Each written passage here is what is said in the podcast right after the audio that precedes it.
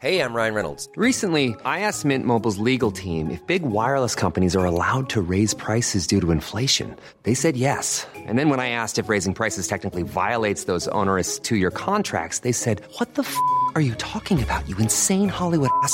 F- So to recap, we're cutting the price of Mint Unlimited from $30 a month to just $15 a month. Give it a try at mintmobile.com slash switch. $45 upfront for three months plus taxes and fees. Promo rate for new customers for limited time. Unlimited more than 40 gigabytes per month. Slows. Full terms at mintmobile.com. Mother's Day is around the corner. Find the perfect gift for the mom in your life with a stunning piece of jewelry from Blue Nile. From timeless pearls to dazzling gemstones, Blue Nile has something she'll adore. Need it fast? Most items can ship overnight. Plus, enjoy guaranteed free shipping and returns. Don't miss our special Mother's Day deals. Save big on the season's most beautiful trends. For a limited time, get up to 50% off by going to BlueNile.com. That's BlueNile.com. Planning for your next trip? Elevate your travel style with Quince. Quince has all the jet setting essentials you'll want for your next getaway, like European linen, premium luggage options, buttery soft Italian leather bags, and so much more. And it's all priced at 50 to 80% less than similar brands. Plus, Quince only works with factories that use safe and ethical manufacturing practices. Pack your bags with high-quality essentials you'll be wearing for vacations to come with Quince. Go to quince.com slash trip for free shipping and 365-day returns.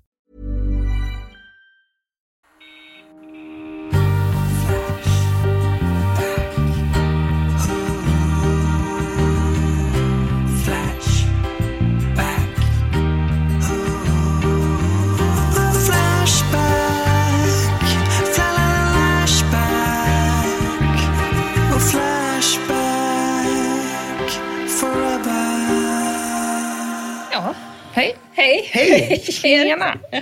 Hur är det förutom att du har en otrolig skjorta, Emma? Ja, den var Jo, väldigt fin. jag har den här skjortan för att väga upp eh, min eh, eh, r- blåslagna röv. Nej! Som jag har eh, efter eh, fredagsnatt blir det va? Just det, Vasaloppet! Nej, det var ingen vacker historia hörni. Nej, men Du, kom, du kom i mål. Eh, Ja, jag kom fjärde sist. Du, Så en placering bättre än Helene, min alldeles egna kompis jag berättade om. det. Men, Men hon åkte väl hela Vasan? Nej, hon åkte Tjejvasan så hon åkte kortare. Hon åkte tre mil. Tjejvasan. Är, den, är den inte ens hälften så lång? Tjejvasan? Nej, det är för den att tjejer inte ens är hälften så bra. Nej, precis. Men jag åkte ju halva Va- Vasan då, Ja. på natten. Det var fruktansvärt, ska jag berätta. Ja, det låter ju. Ja, Alltså men- Petter men- var så tapper som fick, han fick stå och vänta på mig. Men jag, jag har slagit mig så mycket. Jag ramlade kanske ja, men åtta kraftiga fall tror jag klockan registrerade. Eh, sju timmar tog det. Det gör jag aldrig om. Nej, det Nej. behöver du inte heller. Behöver Ringde inte. klockan När SOS? Nej, det gjorde den faktiskt inte. Jag har stängt av den funktionen efter att den ringde SOS en gång när jag var ute och sprang och hade hög puls. Och den ringde SOS. När är det Vansbrosimmet här nu igen? Uh, just det, jag Tyst på dig. Men vet ni, allting annat, resten av halvklassikern-grenarna, känns som en smekning i jämförelse med att behöva åka mitt i natten, sju timmar, på Ja. isbana. Ja, efter en lektion. Ja, vet ni, det är inte roligt att vara sämst. Nej, men Du har ni varit sämst inte någon gång? Nej, jag var fjärde nej, sämst. Mm. Nej, men inte ens det. För att snöret som vi pratar om, som jag har lärt mig om. Ja. eh, Snöret, det kan man ju falla på. Ja, Det fanns inte på det här loppet. Okej, då var du fjärde sämst. Men åkte ni, kom ni exakt samtidigt i mål? Eller stack du fram skidan lite, lite före Petter när han hade Nej. burit dig Ja, Petter bar ju mig då i, i um, Ehm, fyra och en halv eh, mil. Alltså någonstans när det var en och en halv mil kvar, då bröt jag ihop och eh, absolut, vuxen kvinna, grät och skrek jävla horfitt Vasaloppet till alla som åkte förbi. Mm. Eh, och, eh, men då liksom på upploppet, när det är 500 meter kvar, då började jag ju liksom att jag skulle komma före honom. Ja, precis. Sen kom jag på, Jag visste det. Mia, sen kom jag på, det här är så fruktansvärt taskigt. Den här underbara mannen har liksom lett mig genom detta, burit min packning. Så då stannade jag upp och sen åkte vi hand Ja, i hand. det var väl Ja, det var Det var fint fint. Men på resultatlistan, står du eller Petter först? jag vill ändå veta det. Ja, just det, jag kanske egentligen är tredje sist ja. om hans- Ja, just det. Det får vi ta reda på. Mm. Nej, Otroligt det var hemskt. härligt. Ja, Men, eh, men eh, vad gott man sov sen. Ja. Det var jättemysigt. fan vad skönt. Hur, hur har ni haft det? Jo, men det var ju mest den här snackisen då att det var två för 35 Ja, på cocktailtomater på mm. FKs. Men eh, annars har det väl inte hänt så mycket här. Nej, och Ina skrev det till mig eh, samtidigt som jag precis hade då köpt en för 70 på eh, Willys. Så det Ja. var ju väldigt, väldigt tråkigt. Ja, nej men det var synd. Hörru. Jättetrist. I övrigt har ingenting hänt alls. Nej, vad skönt. Ja, skönt. Väldigt skönt för oss ju. Lugnt och gott. Vad ska ni prata om idag? Åh herregud, jag har glömt. Jo, jag ska prata om eh, underliga saker som folk har sett hemma hos an, annat folk. Mm. Spännande. Jag ska prata om ett fenomen som heter overemployment. Ja, Oh, aldrig hört. Nej. Spännande. verkligen. Eh, jag har aktuella ämnen och jag ska prata om något som heter Förtroendebarometern Mm. som kom nu. Och jag måste flagga först nu till er två och också till er som eh, livestreamar och till er som lyssnar att det kommer bli lite annorlunda idag. Det kanske inte blir svinkul men det blir aktuellt. Det blir fan högaktuellt. Kommer jag gråta Nej, igen? nej jag Nej. tror inte det. Nej. Nej, jag tror inte du kommer Det gråta. är lite sorgligt. Jag, jag hoppas bara att du inte kommer somna. Det är mitt mål, det är mitt mål här. Att ingen ska somna. Ja, det är väldigt bra mål. Eh, för bara några ynka dagar sedan i alla fall så släppte då Mediaakademin en förtroendebarometer. Det är en så här jättestor undersökning som de har gjort i 30 år där de tar reda på vad folk har för förtroende för olika grejer i samhället. I, ja, vad svenskarna har för förtroende. Aha, jag trodde det var strikt kopplat till eh, partipolitik. Det är alltså de mäter, myndigheter De mäter och... också partipolitik, Okej. eh, myndigheter, företag, lite allt möjligt. Mm. Hiss eller diss får folk säga. Här, kom, här Spännande. kommer en, en eh, riktigt snustorr fråga. Men är det kopplat till den här tillits, tillitsgrejen med... eh, Det tror jag faktiskt inte. För Mediaakademin är typ en ideell organisation Mm. som eh, består av typ massa stora publicister och sånt. Och jag tror den där tillitsgrejen är något annat. Okej. Men jag är inte helt säker, jag vågar inte ta gift Nej, på det.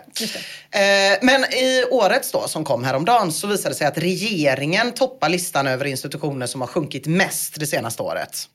Ja, det var ju... Ja, det var deppigt. Försäkringskassan toppar listan över institutioner där förtroendet har förbättrats mest. Det måste ju vara för att folk har fått elstöd precis. Jag tror inte det? Att folk är typ så, åh, Försäkringskassan, allt är förlåtet. Eller? Ja, Men eller kanske- är det under hela pandemigrejen att eh, folk har vabbat som idioter? Och hela den grejen har varit sjukskrivna Ja, och fast nu är det karensdagar. tillbaks den här sjuka regeln om att man behöver läkarintyg på ungar när de har varit sjuk mer än Mm. fem dagar. Man bara, är ungar någonsin sjuk mindre än fem Och, dagar? ja. Ja, det, det är lite konstigt. Men det, Ja, det är en eh, mätperiod. Alltså de mätte i år ändå, 2023, i februari tror jag. Så att det är ganska färska siffror. Ehm, och, Just och, det. och, och så till det då som jag tycker är lite extra spännande. Förtroendet har mätts för olika delar av internet. Och tjejer, generellt sett så kan man säga så här, förtroendet för internet rasar. Nej, det var tråkigt att höra. Rasar. Internet som är så bra. Eller hur? Vi får se om du tycker det sen med. 2013 hade nästan 50% av svenskarna stort eller väldigt stort förtroende för Google. I år 30 procent. Alltså, vad Ganska fan har- sund utveckling kan Ja, man väl ganska känna.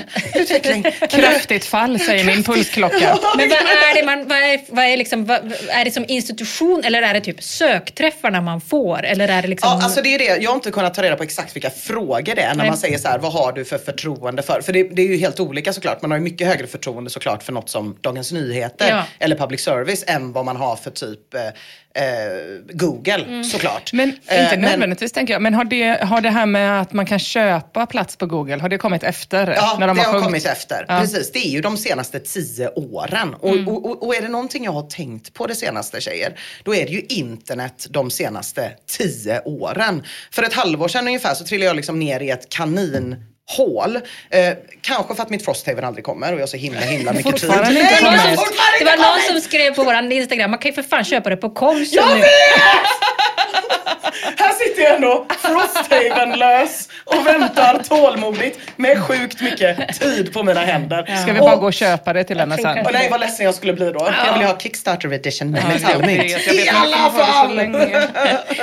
ja, så har jag ägnat den här tiden sedan i höstas åt att plöja böcker och artiklar om internet. Alltså, eh, det kommer några av mina allra finaste länkar i avsnittsbeskrivningen så ni andra kan läsa också. Jag har till och med hånfullt kallats för techreporter när jag är med i nyhetsshowen på GP för att jag bara vill prata om Silicon Valley. Shishi ville veta sist när jag och hon skulle gå till Red Lion om jag verkligen måste prata om algoritmer igen. För i så fall vill hon inte ses. Det Tyvärr är, måste det är alltid så när man ska umgås med dig att det är så här, kommer du sitta, eh, ska du spela mobilspel under hela det här samtalet vi ska ha eller? Ja det ska du. Ja, nej men då följer inte jag med. Det- Att det alltid finns en... eh, Ja, jag har ju ett ämne i taget. Ja. Men du och jag har ju kommit varandra väldigt Ja, nära sen du började prata om Mm, algoritmer. Så förlåt Shishi, förlåt er Patreon som strömmar, förlåt alla som lyssnar, men varsågod Mia. Tack. För nu blir det algoritmer. Jag har inte kunnat tänka på något annat sen jag scrollade på Instagram i höstas. Ni vet ju hur det är, eller hur? Man tänker att man ska dyka in på ett två minuters session, kanske.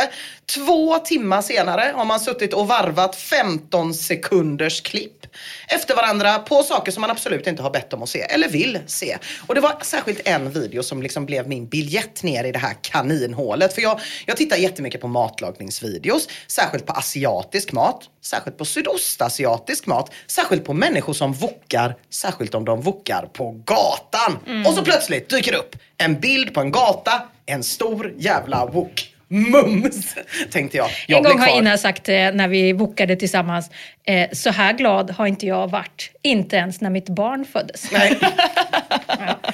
Och det menade jag inte. jävla wok. Eh, eh, nej, men jag, det, det är, Du gillar verkligen att woka. Jag gillar verkligen wokka. Jag gillar att titta på saker som wockar. Det är klart att internet vet att jag gillar Men det. är inte algoritmen jättebra då? För ni lärde ju mig det här med att om jag stannar på ett klipp så kommer jag få ännu mer sådana klipp. För jag frågade ju varför får jag bara klipp på eh, barn som är väldigt skadade på olika sätt Just det. Mm. eller sjuka. Eller när folk trycker ut saker i sin hud och så. Och då är man så, ja, men det är för att det är det du har, sitter och kollar på, olika som våld. Mm. Precis. Så nu varenda gång sånt kommer så måste jag snabbt eh, Ta bort. Man kan ju välja vidare så inte jag kan få- intresserad för att lära algoritmen. Eh, Det kan man göra, Mm. absolut. Men det, jag, man står ändå lite hudlös inför vissa klipp. Och, och uppenbarligen då gör ju jag det när det är en wok. Liksom. Och, dessutom, så här, och så Det är väl såg man, jättebra. Ja, man såg man att det hälldes olja i woken och så var man så här, åh, åh, mums, mums, mums, vad ska det här bli för gott? Och sen såg jag en liten thailändsk tant, åh, åh, åh, kanske att det blir pad thai eller ännu hellre pad kimao tänkte jag. Och sen såg jag hur hon varsamt la ner i woken en näve med småsten. Och min hjärna liksom bara, den dog där. Den dog då. Vad fan liksom. Det var så här tusen frågor i huvudet samtidigt. Så här, varför har man sten i en wok? Är det typ för att sprida värmen i pannan? Eller, eller ska de mortlas? Eller vad fan? vad är det något med smaken? Eh, Och, och, och framförallt, vad händer med stenarna? Vad händer när man wokar sten? Två goda Blir det gott? minuter. Kommer det smaka koriander? vad kan hända? Vad som helst kan hända. Man måste ju kolla vidare, eller hur? Jätteklart. Två minuter gav jag den här videon klistrad framför småsten som steks i wok. Och sen var det slut bara. Slut. Alltså jag kände mig så jävla dum. Och kanske var det första gången jag kände så här, nej, jag hatar internet. Världens bästa grej, hårt. internet. Men jag kände bara så här när jag såg de jävla wokade stenarna. Bort med den här skiten. För jag kände mig fan lurad. Alltså, men, känner ni igen er i det? Att man Verkligen. känner liksom... Jag förstår verkligen det. För jag också så, varför, se, varför gör mina kompisar aldrig någonting? Ja. Och då sa ju ni också det. Det är för att du kollar på de här barnen hela tiden. Så du får bara, du får inte upp dina kompisar för du klickar förbi deras. Och, och så då, det blir att man har helt slutat. Alltså jag har ju inga sociala medier längre. Nej. för Nej, att det men- finns inget att se. Eller liksom, inte ens det jag vill se får jag se. Nej, verkligen. Och jag menar, du har ju dragit någon slags vinstlott då, som har kommit till VOK Instagram. För jag Ja. är, min Instagram är nu bara olika dödliga bilkrascher. Det är också, man, man dras ju till man blir inte mörker. glad. Nej, men man blir inte glad. Nej, man, blir, man är Men man måste titta. Ja, Ja. Man måste, Man måste titta man på Jockibois unge Luna Bell. 500 bilder. Ja, just det, hon har en egen Insta. Ja, där har jag också varit och harvat. Ja, det är väldigt, väldigt korrekt analys där Emma av att man måste, måste titta faktiskt. Eh, och jag blev ju besatt av att ta reda på hur fan den här thai-tanten med grus hamnade i min mobiltelefon. Och konstaterade precis som ni gjorde precis att Instagram, det var ju rätt kul en gång i tiden. Eller hur? Man gick in och såg vad ens kompisar hade lagt upp. I tur och ordning fick man se. Man postade en taskig bild på Kajsa, sen kollade man några bilder till och sen var det slut. Meddelade Instagram, du har sett allt. Då fick man gå ut och göra något, typ ta en till taskig bild på Kajsa och ladda upp. Men Ja. sen köpte ju Facebook Instagram och införde lite skön Zuckerbergsk affärsfilosofi. Infinite scroll. Till exempel. Eh, det betyder ju bara helt enkelt att du inte kommer till ett slut av en sida. Utan Nej. du scrollar och då kommer det hela tiden nytt material. Personen som har uppfunnit den här pluginen då eh, har bett om ursäkt till mänskligheten. Men nu är den här för evigt. Och för sju år sedan så började Facebook då, som äger Instagram, lägga in det på Instagram. Och infinite scroll, det leder till saker som kvinnor som wokar sten. Och den här grustajsan, jag känner ju inte henne, får man säga tajsare? Jag vet inte. Men hon är hur som helst i min jävla telefon. Och det har vi vant oss vid nu, att det inte är människor vi känner. Alla har inte vant oss vid det vill jag bara säga. Min mamma har inte vant sig vid det. Hon har ju Instagram. Hon använder ju det för att råka lägga upp typ detaljerade kontoutdrag och sådana saker. Eh, men också för att kunna se bilder som jag skickar till henne, vilket är hur hon ser på Instagram. Hon ringde mig från Indonesien för något år sedan liksom så jävla sur över att Bianca håller på att skicka bilder till mig. Vem är denna Bianca och hur tar jag bort henne från min mobil? Ja. Och då visade det sig bara att liksom Facebook är så här, ah, okej, en random person som har någon slags koppling till Sverige. Du vill antagligen se foton på Bianca Ingrosso. Ja, ja. Och det vill inte min mamma se. Hon har ingen aning om vem det är och hon hatar Bianca. Och det kan vi också tacka Zuckerberg och Facebook för. Men det kan ju inte Facebook veta å andra sidan. Alla andra vill ju se Bianca Ingrosso. Mm. Så det blev lite olyckligt det blev lite olyckligt Ja. just den gången. Ja, det är Ja. sant. Mamma hade Vill man det eller är det bara att man inte kan sluta titta? Jo, men ja, hon är jättegullig. Ja, jo, fast det är fortfarande inte jättekul det man ser. Det är, inte, det är ingen bilkrasch direkt. nej, nej, nej. Men om man skulle slå ihop Bianca och bilkrasch, Ja, ja, ja, är BB. hemma. Då är vi Ja, fan ja. hemma. Ja, verkligen. Ja, nu blir det lite skintort bara för att jag ska försöka förklara hur Bianca hamnar i mammas mobil. Då. Eh, På 90-talet var det en brittisk antropolog, Robin Dunbar, som visade att vi människor har en inre gräns för hur stora grupper vi kan bli utan att vi som människor tappar tappade. Svaret han kom fram till är 150 stycken. Vissa säger att det är typ 170, men någonstans där finns det, det. ganska stor konsensus kring. Om grupperna blir större så har vi människor olika strategier för att dels försöka fösa ut folk från de här 150 eller själva avlägsna Är oss det från ättestupan gruppen. du pratar om? Ja, till exempel ättestupan. Men om vi inte kan bli färre, då blir vi sämre på att använda neokortexen som är liksom den högre, en del av hjärnan där typ högre utvecklade beteenden och kognitiva förmågor sitter. Så om man tvingas fortsätta vara i de här större grupperna så blir man liksom ett dumt, dumt litet svin. Gruppens medlemmar blir aggressiva, misstänksamma och våldsamma. Man blir som en helt vanlig Facebook-debattör. Och 2010 då, på den gamla goda internettiden, då hade den genomsnittliga Facebook-användaren 130 Facebookvänner Och det låg rätt stilla där. I Silicon Valley pratade man om det här som the Dunbar curse. Att det inte gick att komma över. Folk verkar tycka att det var trevligast att hålla sig i grupper runt 150. Men kanske att man kunde pusha dem lite. Nudge, nudge. Mark Zuckerberg sa 2013 att han skulle break the curse. Och för tio år sedan började Facebook då pusha vad de kallade det svaga relationer. Vänners vänner, kusiners kusiners, gamla jobbarkompisars gamla jobbarkompisar som du säkert nog är intresserad av. Och till slut en tant som steker grus eller ännu värre, Bianca Ingrosso. Jag öppnade min Facebook, du har ju inte det Emma, så, eh, men, men jag öppnade det precis innan idag, här, innan detta. Och det jag fick upp var helt på riktigt 50% reklam, 40% saker jag aldrig har sagt att jag vill ha någon information från men borde vara intresserad av. Typ tips för hur man ska flyga i första klass eller recept på en pudding som innehåller 280 kalorier. 10 procent av Facebook var från sidor och personer som jag tycker om och som var anledningen till att jag skaffade Facebook när det var så himla mysigt på Facebook för 12, 13, 14 år sedan. Då var det typ så här, jag var på stan, såg en baguette i en affär, den såg lite vissen och röten ut. Jag tog en bild på den, la upp på Facebook, skrev vinballe. Folk skrattade, jag tyckte det var mysigt och kände mig nära mina kompisar. Jag startade en Facebookgrupp som bara gick ut på att håna Kajsa. Man face-rapade varandra dagarna i liksom enda man hade så jävla kul. Den episka face-rapen. Vi har nämnt den i podden innan men den är värd att nämna igen. När jag gick på lunch och Kajsa under tiden skickade vänförfrågningar från mitt Facebook-konto till Peter Wolodarski och Frida Boisen som båda taggade ja. Men det var ju en annan tid. Det var en jag annan ihåg, alltså, Det var ju tid. stark FOMO för mig, för jag hade ju inte Facebook då heller. Mm. Alltså, jag har ju, jag har ju liksom, det var ju väldigt, väldigt länge sedan jag hade. Och också det här med eventsen. Ja. Att det, var, det, liksom, det var ju enda sättet att bli inbjuden på någonting. Folk ringde ju inte eller smsade eller skickade ett brev. Men, eh, ja, men jätte, jättestark. Och nu kände jag när du sa, nu nu vill jag ju följa Bianca Ingrosso. Jag tycker hon verkar jättetrevlig. Hur ska jag kunna få veta någonting om henne utan... Nej, nej, Utan du, det här. nej det, det, Ja. det går ju inte. Eller det, går ju, det går ju jättebra om du går in och skriver att du vill följa Bianca Ingrosso. Så var det ju förr. Jag menar det var ju inte bara kompisar på Facebook. Jag följde ju typ skivbolag eller tidningar jag var intresserad av. just det. Men det är ju inte det. De räknas också in i de här 10 procenten. Det är ju inte det jag får upp i min Facebook nu. Nej, om man går in okej. och kollar vad man har gillat på Facebook så ser man, aha, det här är saker som jag aldrig får någon information ifrån. Liksom. Men man la ju jätte, jättemycket tid och det var ju obetalt såklart. Man fick ju inte betalt för det men, men det var så jävla nice att sitta ihop med kompisar och skratta åt grejer och mysa och kanske bestämma att man skulle gå på en fest ihop. Liksom. Ett paradis i jämförelse med hur det är nu. Hur går det då för Facebook i förtroendebarometern undrar man. Tacka som frågar. Helt åt helvete. I förtroendebarometern 2012 då hade 21% av de som svarade mycket eller ganska stort förtroende för Facebook. Idag är siffran 5%. Från 21% till 5%. Den har störtdykt som en sten i en wokpanna.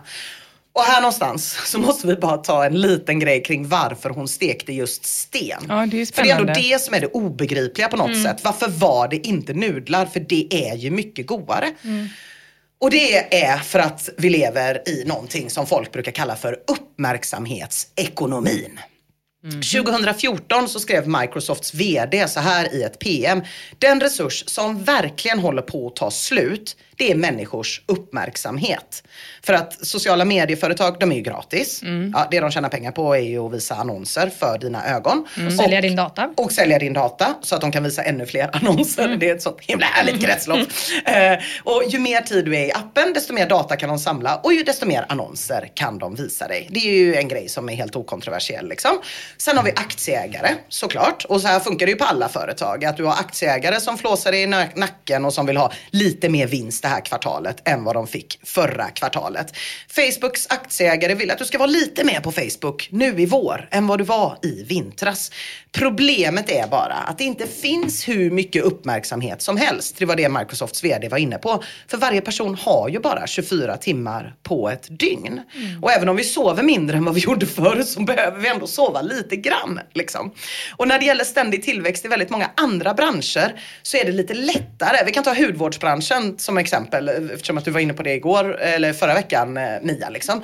Att ja, men eh, helt plötsligt så ska man ha en nattkräm, ny marknad, mer tillväxt i, i företaget och sen så är det så här, nej men du behöver en särskild kräm för under ögonen, mer. Och sen så det helt plötsligt så sitter du där med liksom analblekt rövhål som behöver underhållas samtidigt som dina armhålor kanske behöver en peeling. Alltså det finns hur mycket marknad som Ja, helst. Nu känner man sig dum när man sitter här med bara nollblekt rövhål och ingen annan av produkterna. Ingen annan. Att man börjar En, en. våldspyramiden och reversed. Men det är ju många kvartal kvar. Ja, det är ju det. Men det, det är väl också en eh, indikation på att vi har det väldigt, väldigt, väldigt, väldigt, väldigt bra. När någon kan truga i en att man behöver såna här eh, Att man behöver bleka rövhålet. uppenbart onödiga saker. Alltså, Ja, gud, ja. Det, det hade ju inte hänt i en, eh, i, om, om en, en lite välbehövd kris Nej, hade dykt upp. Nej. Hade vi kanske mått lite Då bra. hade vi haft mörkare rövhål där ute. Mycket mörkare, men kanske ett ljusare sinne. Ja, kanske, kanske det. Så att, eh, kul för hudvårdsbranschen. Mm. De har ju enkelt att hitta liksom, mer marknader för att göra bättre och bättre kvartal. Men Facebook och Instagram kan inte ge dig fler minuter på en dag än de du redan har. Så istället när man kom fram till det då runt 2013 att man, det, det var för svårt liksom, att växa och ingen växte. Då började man utveckla algoritmerna.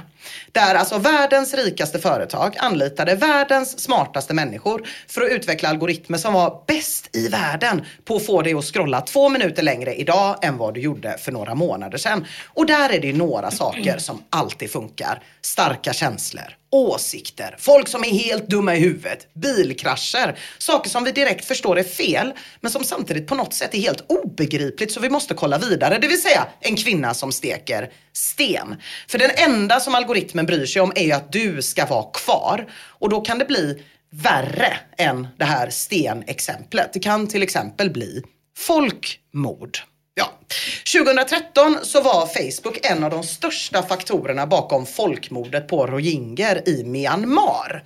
Eh, Då kanske någon kan tycka att det var ju inte bara Facebooks fel att folk helt plötsligt började mörda den här minoritetsbefolkningen. De hade ju precis fått tillgång till internet i Myanmar 2013. Det är klart det ballar ur. Det vet vi ju alla. Nej, eh, så kanske man kan tycka. Men om inte Facebook hade subventionerat surfandet så hade ju ändå ingen använt internet.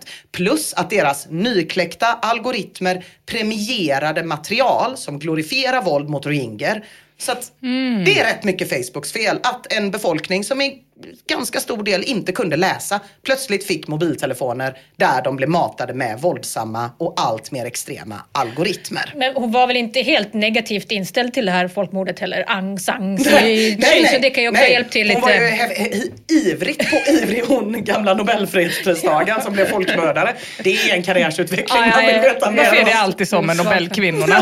Moder Teresa också så. Ja, Det borde enda som är finnas, värre Det är algoritmerna, än mord. vad ska man göra? Det enda som är värre än krig är abort. Så varför är de så tjejerna? Det fanns ju så eh, i, typ, i Ricky Lake och så, I used to be fat, now I'm all that. Typ, när man fick visa sina gamla mobbare. Det hade varit kul om det var tvärtom. I used to be nobelpristagare, now I'm a folkmördare. ja, de hetsade och hetsade och hetsade. Det fanns många människor i Myanmar som försökte höra av sig till Facebook och påpeka detta. Det hjälpte absolut inte. Det hände en liknande sak i Sri Lanka senare. Det slutade med att Sri Lankas regering stängde ner internet till slut. Ja, Facebook har ju varit jättebra på att veta vad vi vill se. Inte minst på grund av Cambridge Analytica-skandalen då när Facebook lät en konsultfirma dammsuga upp all data från 90 miljoner användare och sen kunde de sälja den här datan så att till exempel Donald Trumps presidentvalskampanj skulle få ett litet försprång. Har du Facebook Mia? Jag har Facebook. Jaha. Det, är, det är spännande ändå, den som är mest skeptisk. eh. Ja, men jag skaffade Facebook väldigt, väldigt tidigt. Ja. Och jag tror så här, Har du stängt av alla cookies? Ja, det, ja, okej. Det är... eh, det, Är det något annat? Ja, ja, precis. Men det har jag stängt, Ja, det har eh, stängt av av. sådana tredjepartskort. Men eh, det, jag tror att ju tidigare man skaffade Facebook, desto svårare är det ju att göra sig av med den. För man har, man har eh, minnen där som, som man blir genuint jävla glad Ja. av att Ja, se. När de, Tyvärr, vi, jag och Ina, vi var ju tvungna Jo. att rensa lite. Jo. Jag blev ju psykiskt sjuk på, på kuppen av det. Jo, tack. När vi gjorde valet Forever. Man hade ju bara kunnat söka på hora och ta bort Ja, alla precis. inlägg. Som man, men då hade man inte haft något kvar å andra sidan. Nej, Nej. precis. Olika Nej, men ni satt som ju ungefär i en månad dygnet runt inför att vi skulle vara med på Ja. SVT och då fick det inte stå något kontroversiellt väl? Nej. Fick ni Nej, det, dammsuga? fick väl, det, det var väl jag som tog det lite för långt kanske. Och nu har jag ju tyvärr då blivit av med allt som var roligt på Facebook. Ja. Eh, Så nu skulle jag nog lätt kunna göra mig av med det. Men, jag, ja. jag känner ju typ att jag har, jag har ju Facebook, jag har Instagram, jag har Twitter och jag har TikTok. Alltså TikTok kommer vi inte ens behandla här. Men jag har pratat om det i andra sammanhang om någon är Ja. nyfiken. Men jag menar, jag tror inte heller, jag är inte heller en så stor anhängare av att det ska vara jag som ska göra val. Typ. Jag tycker att det liksom bara är sjukt att det ens finns. Men jag går ju glatt med på både att köpa kläder på H&M och massa annan jävla skit som man ändå Ja, kan tycka är, verkligen. är rötet. Typ. Eh, men alla de här grejerna kan ju vara anledningen till att förtroendet för Facebook rasar. Men jag vill inte utesluta att det kan ha att göra med, jag vet inte om ni har sett den här videon på när Mark Zuckerberg åker på världens töntigaste surfbräda och håller en amerikansk flagga i handen till tonen av Take me home country roads. Den har inte, är det från Metaverse när han inte har några ben eller är det Nej, nej han, har, han har ben. Ja, okej. Eh, det är otroligt rötet. Så det kan ju vara det också. Just Jag det. vet inte. Man kan ju konstatera att det behövs inte ens folkmord för att man ska tycka att Facebook suger röv. Men det är inte bara Facebook. Det är Instagram också. Det är det. Och så är det Twitter såklart. 2016 så började Twitter tweaka algoritmerna då. Och då, innan dess var det ju kronologisk information från personer du själv hade valt. Nu fick man istället saker som helt okända människor kände svinstarkt inför. Kajsa kunde till exempel skriva på Twitter efter 2016 att det var rea på Lidl-cheddar. Högintressant information till mig. Begravd under sida efter sida av människor som var arga på vegetarianer eller köttätare eller något annat dumt. Eller never forget när hon skrev eh, en liten, liten eh, tweet om att hon förstod delar av bensinupproret. Fy Gjorde Kajsa fan, det? jajamän. Åh, jävlar i havet. Jävlar vad killarna gillade det. Satan. Så många liggerbjudanden har jag aldrig sett staplas på varandra. Kom det meddelandet högt upp då på Twitter? Ja, precis. Jag Ja, antar eftersom att de att, hon... gillade det. eh, Efter, ja, men precis. Ja. Det, det finns ju sådana trendande grejer på Twitter och Ja. då skulle jag tro att de väger in det i... Algoritmerna är ju Vi svinbra på att hitta... hashtagga allting med älska bensin då. Ja, det tror jag. Då tror jag man kommer långt alltså. För att eh, algoritmerna hittar ju just de här sakerna som folk känner starkt inför. Åsikter liksom. Och det blir mer och mer rasande tweets som i sin tur visar mer och mer rasande tweets. Och kort efter att Twitter tweakade algoritmerna där 2016 så lanserade ju Microsoft den ganska kända AI-genererade Twitterflödesbotten Tay. eh, och dag ett skrev Tay, Can I say that I'm stoked to meet you? Humans are super cool. 24 timmar, 96 000 interaktioner senare skrev Tay I hate the Jews. Bush did 9-11 och Hitler was right. Och det som är konstigt är att folk blir förfärade av Tay. Men det mäktiga med Tay är att man faktiskt för en gång skull fick se hur de här algoritmerna radikaliseras. För det gör ju liksom algoritmerna som bestämmer vad du ska få upp i dina sociala medier med. Men man, ja, jag tyckte ändå det var lite mysigt att man för en gångs skull fick se det hända IRL. Ja, men det, de gjorde ju någon sån anställningsrobot också. En Ja. robot som skulle anställa istället för människan för att man inte då skulle välja ut så att det fortsatte vara till exempel då eh, eh, vita män i en viss ålder bara på arbetsplatsen. Men du gjorde ju den roboten exakt så som Ja, det redan, som det redan var. Ja, precis. Så ba- bara så. Bäst, bäst, bäst. Precis. Bara- och, och då bara ju det- kallar det är det samma person och AI är så dåligt. Men, men man kan ju tänka på det på det sättet att det du ser är Mm. exakt det som händer hela tiden. Men liksom i en extrem form såklart. Mm. Eh, ja, Twitter då? Ja, de får ju sämre resultat än någonsin i mediebarometern i år. Ingen är förvånad. Då har vi inte ens nämnt Elon Musk och det ska vi inte heller. Eftersom att han redan upptar hälften av mitt jävla Ja, Twitterflöde. sinnessjukt hälften! Hälften är olika islänningar med MS som blir sparkade av Donald Trump under sjuka, sjuka former. Internet blir bara sämre och sämre. Det finns en författare och en underbar surgubbe som heter Cory Doctorow och han har ett begrepp för det här. Enshittification. Förskitning, nedbajs, bajsifiering. Allt blir bara sämre och sämre på internet. Han säger att alla tjänster på internet går igenom tre steg. Först gör man bra saker för sina användare. Sen gör man bra saker för sina affärspartners, andra företag. Och sist gör man bra saker för sig själv. Han tar Amazon som exempel. Det är ju mest relevant i USA, men vi tar det ändå. Alltså de första åren var Amazon jätte, jättebilligt. Därför att Amazon subventionerade produkterna de sålde och fraktkostnaden. Så alla vill handla där. Det är steg ett.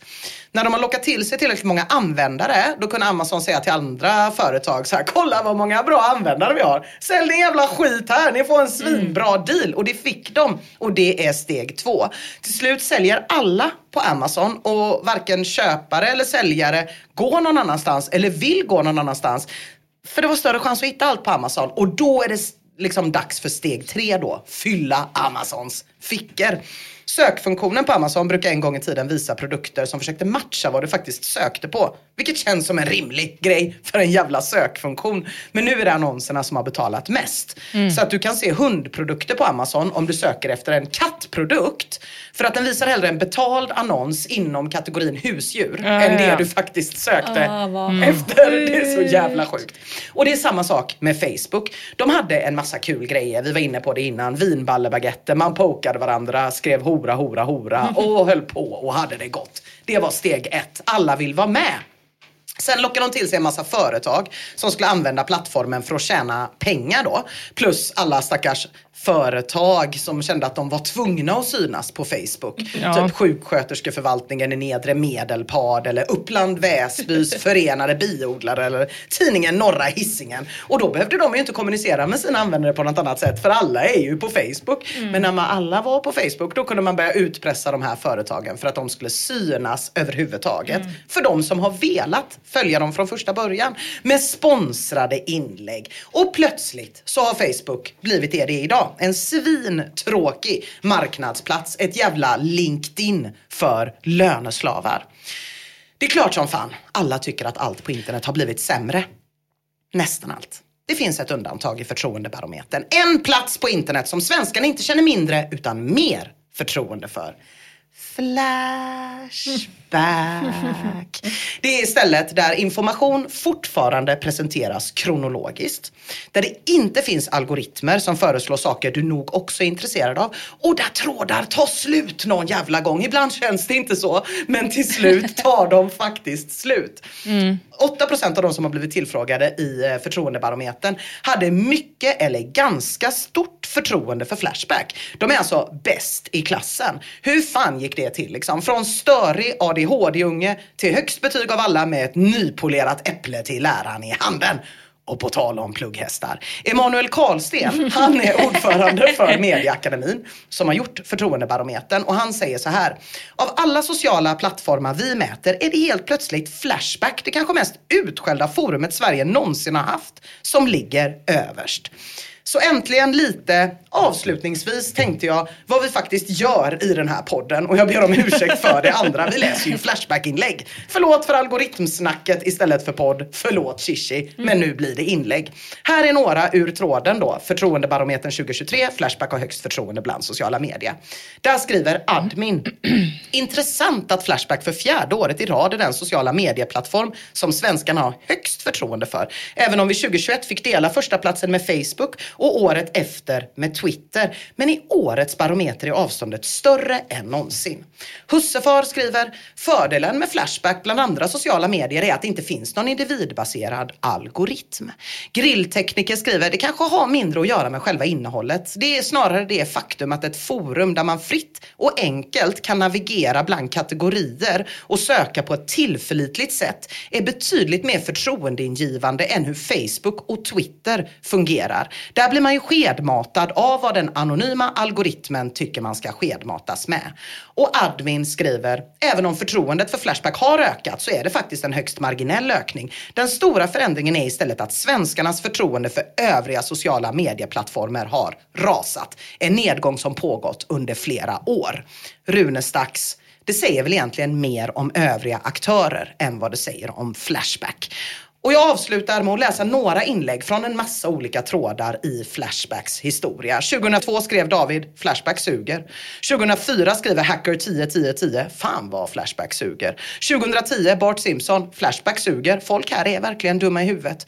2015 The One You Need Flashback suger kuk. 2019 Daniel de Munk Fan vad Flashback suger. Och 2022 privata Flashback suger. Och alla de har ju helt rätt. Flashback suger på en massa olika sätt. Men inte fan blir det sämre. Och det gör det faktiskt på riktigt till en helt jävla unik och underbar plats på internet. Ja, hörni, det blir lite algoritmvibbar och eh, lite big tech och lite valley även härifrån Ja, idag. vad bra, för det är också det jag ska prata om sen. Ja, Skoja! Mycket, mycket bra. Jo, men eh, för ett tag sedan så sprang jag på en Flashback-tråd som öppnade en helt ny jävla värld för mig. Och det här var AMA, alltså Ask Me Anything-tråden. Jag är OE, overemployed. Ställ era frågor. Känner ni till det här fenomenet? Aldrig hört. Nej, det låter bara som att man är över... Nej, nej, aldrig. Precis, om man skulle Mm. direkt översätta det till svenska så skulle det bbli överanställd. Och det har ju vi använt för att äh, mer markera att man har för många personer på en arbetsplats. Så att man måste göra sig Ah, av med... mm, mm, ja. mm, ja. Men Ah. TS i den här AMA-tråden AMS-jobb, han skriver så här i sin trådstart för ganska exakt ett år sedan. Två år sedan när corona startade så blev mitt sovrum mitt nya kontor. Snabbt upptäckte jag fördelarna. Jag behövde inte träffa mina kollegor. Mitt redan flexibla jobb blev ännu mer flexibelt. Men framförallt så blev mina arbetstimmar kortare. Inom mitt fält, IT-databaser, så började alla jobba på distans och det fanns ingen chef som kollade över mig. Med extra tid och ett ständigt sug efter pengar så sökte jag ett nytt jobb utan avsikt att sluta det andra. I ett och ett halvt år jobbade jag två stycken och sen tre månader jobbar jag nu tre jobb.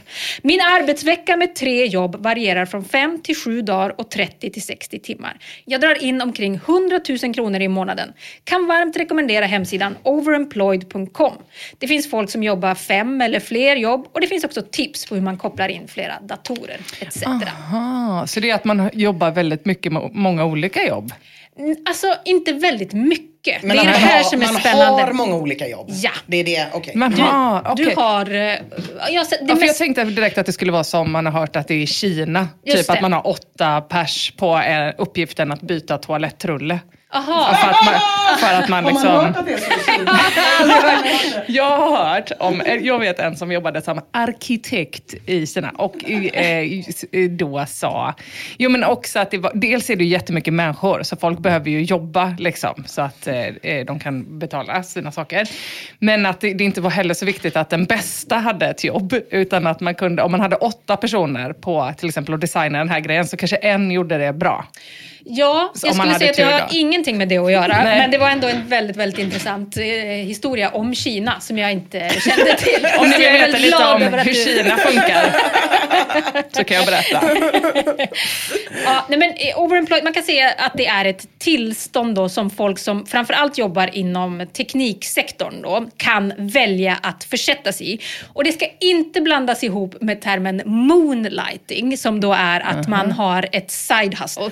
Det vill säga att man jobbar heltid och sen efter sina ordinarie arbetstimmar så, så Eller man... samtidigt sitter på Onlyfans när man hackrar i bara bh. Det, det skulle nog fan vara, det är nog att vara Det- det är overemployed. OE, Ja, det är OE. 100% Men OE. vadå, är du som månskensbonde då? Att du har ett intressejobb vid sidan av? Ja, eller moonlighting kallar man det för att det är liksom någonting som man gör i hemlighet då, utan att chefen vet om det. Typ som att Men- man begår brott efter att uh, mörkret... För, eh, förlåt mig att jag är dum i huvudet, men varför har man sådär många jobb? Är, är det att du inte gör något jobb riktigt ordentligt då, Ja. utan du är 100% anställd på fem ställen? Precis, Och så mörkar du för de fyra andra då Precis. och tar ut lön? Ja, exakt. Aha, okej. Syftet är ju, eh, om man ska hårdra det, att få ut så mycket pengar som möjligt. Mm. Utan att behöva arbeta mer då än 40 timmar i veckan. Så det Okej. är målet. Ja, det kan jag tycka är ett rimligt mål att vilja ha i livet. Mm. Ja, alltså på något sätt så är det ju ganska rimligt. Men alltså, och, och, ni förstår ju också att hemmajobbet, det är ju centralt. Jag har läst några historier av folk som försöker OEA medan de har krav på sig att vara på plats. Ja, den är svår. Ja, den är I, svår, ja. I work at the massage saloon, can I do overemployment? Nej. Ja. nej, Det nej, skulle också vara svårt för oss att ta ett annat jobb. På typ ICA för att det, folk, någon kanske vet som jobbar där att vi också gör den här podden. Eller alltså, Ja, när, jo, det, precis. när det är någonstans man hörs eller syns då. Ja, ett exakt. kontor. Mm. Nej, men alltså för mig, jag har i princip inte sovit sen jag sprang på den här tråden, utan jag har bara grävt mig djupare och djupare ner i det här. För overemployment är, det är inte bara ett tillstånd, det är också en hel jävla rörelse. Det finns en enorm subreddit, 150 000 medlemmar. Den är bland de 1% största. Den är smockfull med olika tips och tricks och berättelser om livet som OE. Och det är en jävla kultur där inne. Det är liksom ett eget eh, språk. Liksom. Och dessutom så finns också den här sidan som TS då nämner, overemployed.com, som drivs av han som brukar kallas för rörelsens grundare, Isaac P. Det är en synonym, eller en pseudonym skulle jag gissa på. Vi ska återkomma till honom lite senare. Men på overemployed.com där kan man få lite av en crash course i vad som man ska tänka på när man bestämmer sig för att bli OE. Bland annat då the 12 rules of overemployment. I det här klippet så är inte alla regler med, jag har klippt ner det lite, men de viktigaste finns där. Number one, don't talk about working two remote jobs, not even with family members outside of your household. Number two, don't fall in love with your jobs, specifically your second job. It is harder to make logical decisions when there is attachment. Number four, have a clearly defined goal. Being indecisive and losing focus is a recipe for anguish, burnout, and stress. Number six, Get what you want by giving people what they want. If you feed into people's perception of what they want from you, you're more likely to get what you want from them. Act, say, and do things with purpose. Number seven, be average. Don't cause attention. Try not to be recognized. The more attention you bring to yourself, the more people will remember you. Number 10, live to work another day. The rule here is survive to work another day. Do your work, meet expectations, don't do extra, and don't get terminated. Number 12, don't talk about working two remote jobs. Rule number 12 is don't forget about rule number one. Mm. Remember that loose lips sink ships. Coolt. Det, det, det är väldigt speciellt att de gör en så tydlig distinktion mellan att, att ett jobb är huvudjobb.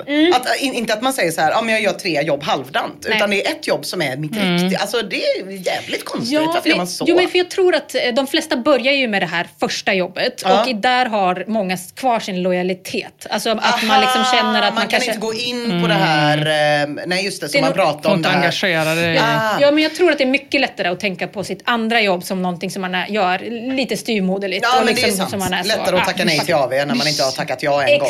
Exakt så. Det känns ju spontant lite killigt. Nu blir det feminism här. Men man känner ju, jag har ju känt i sina dagar ändå ett par ensamstående morsor som jobbar kanske tre jobb.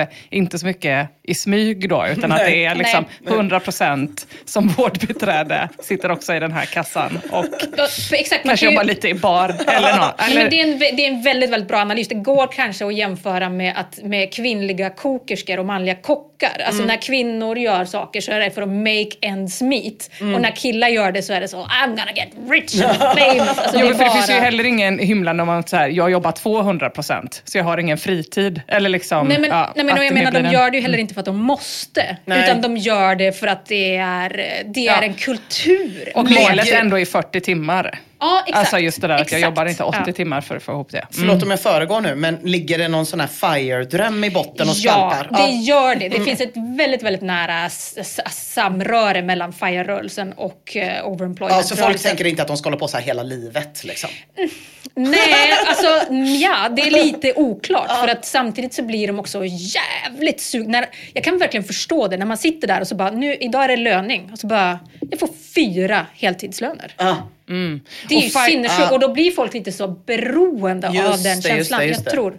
Ja, FIRE-rörelsen. FIRE-rörelsen är den när man ska tjäna så mycket pengar så att man kan gå i pension när man är 30 Eh, typ. Exakt, Ja. och det är lite, ja men det verkar vara ungefär, alltså att göra sig fri från, Ja. eh, och då är, ju jävligt, det, då är det ju jävligt intressant att det man kommer på då, när, man vill jobba, när målet är att jobba så lite som möjligt, så det människan klarar att tänka, det är att jobba jättemycket.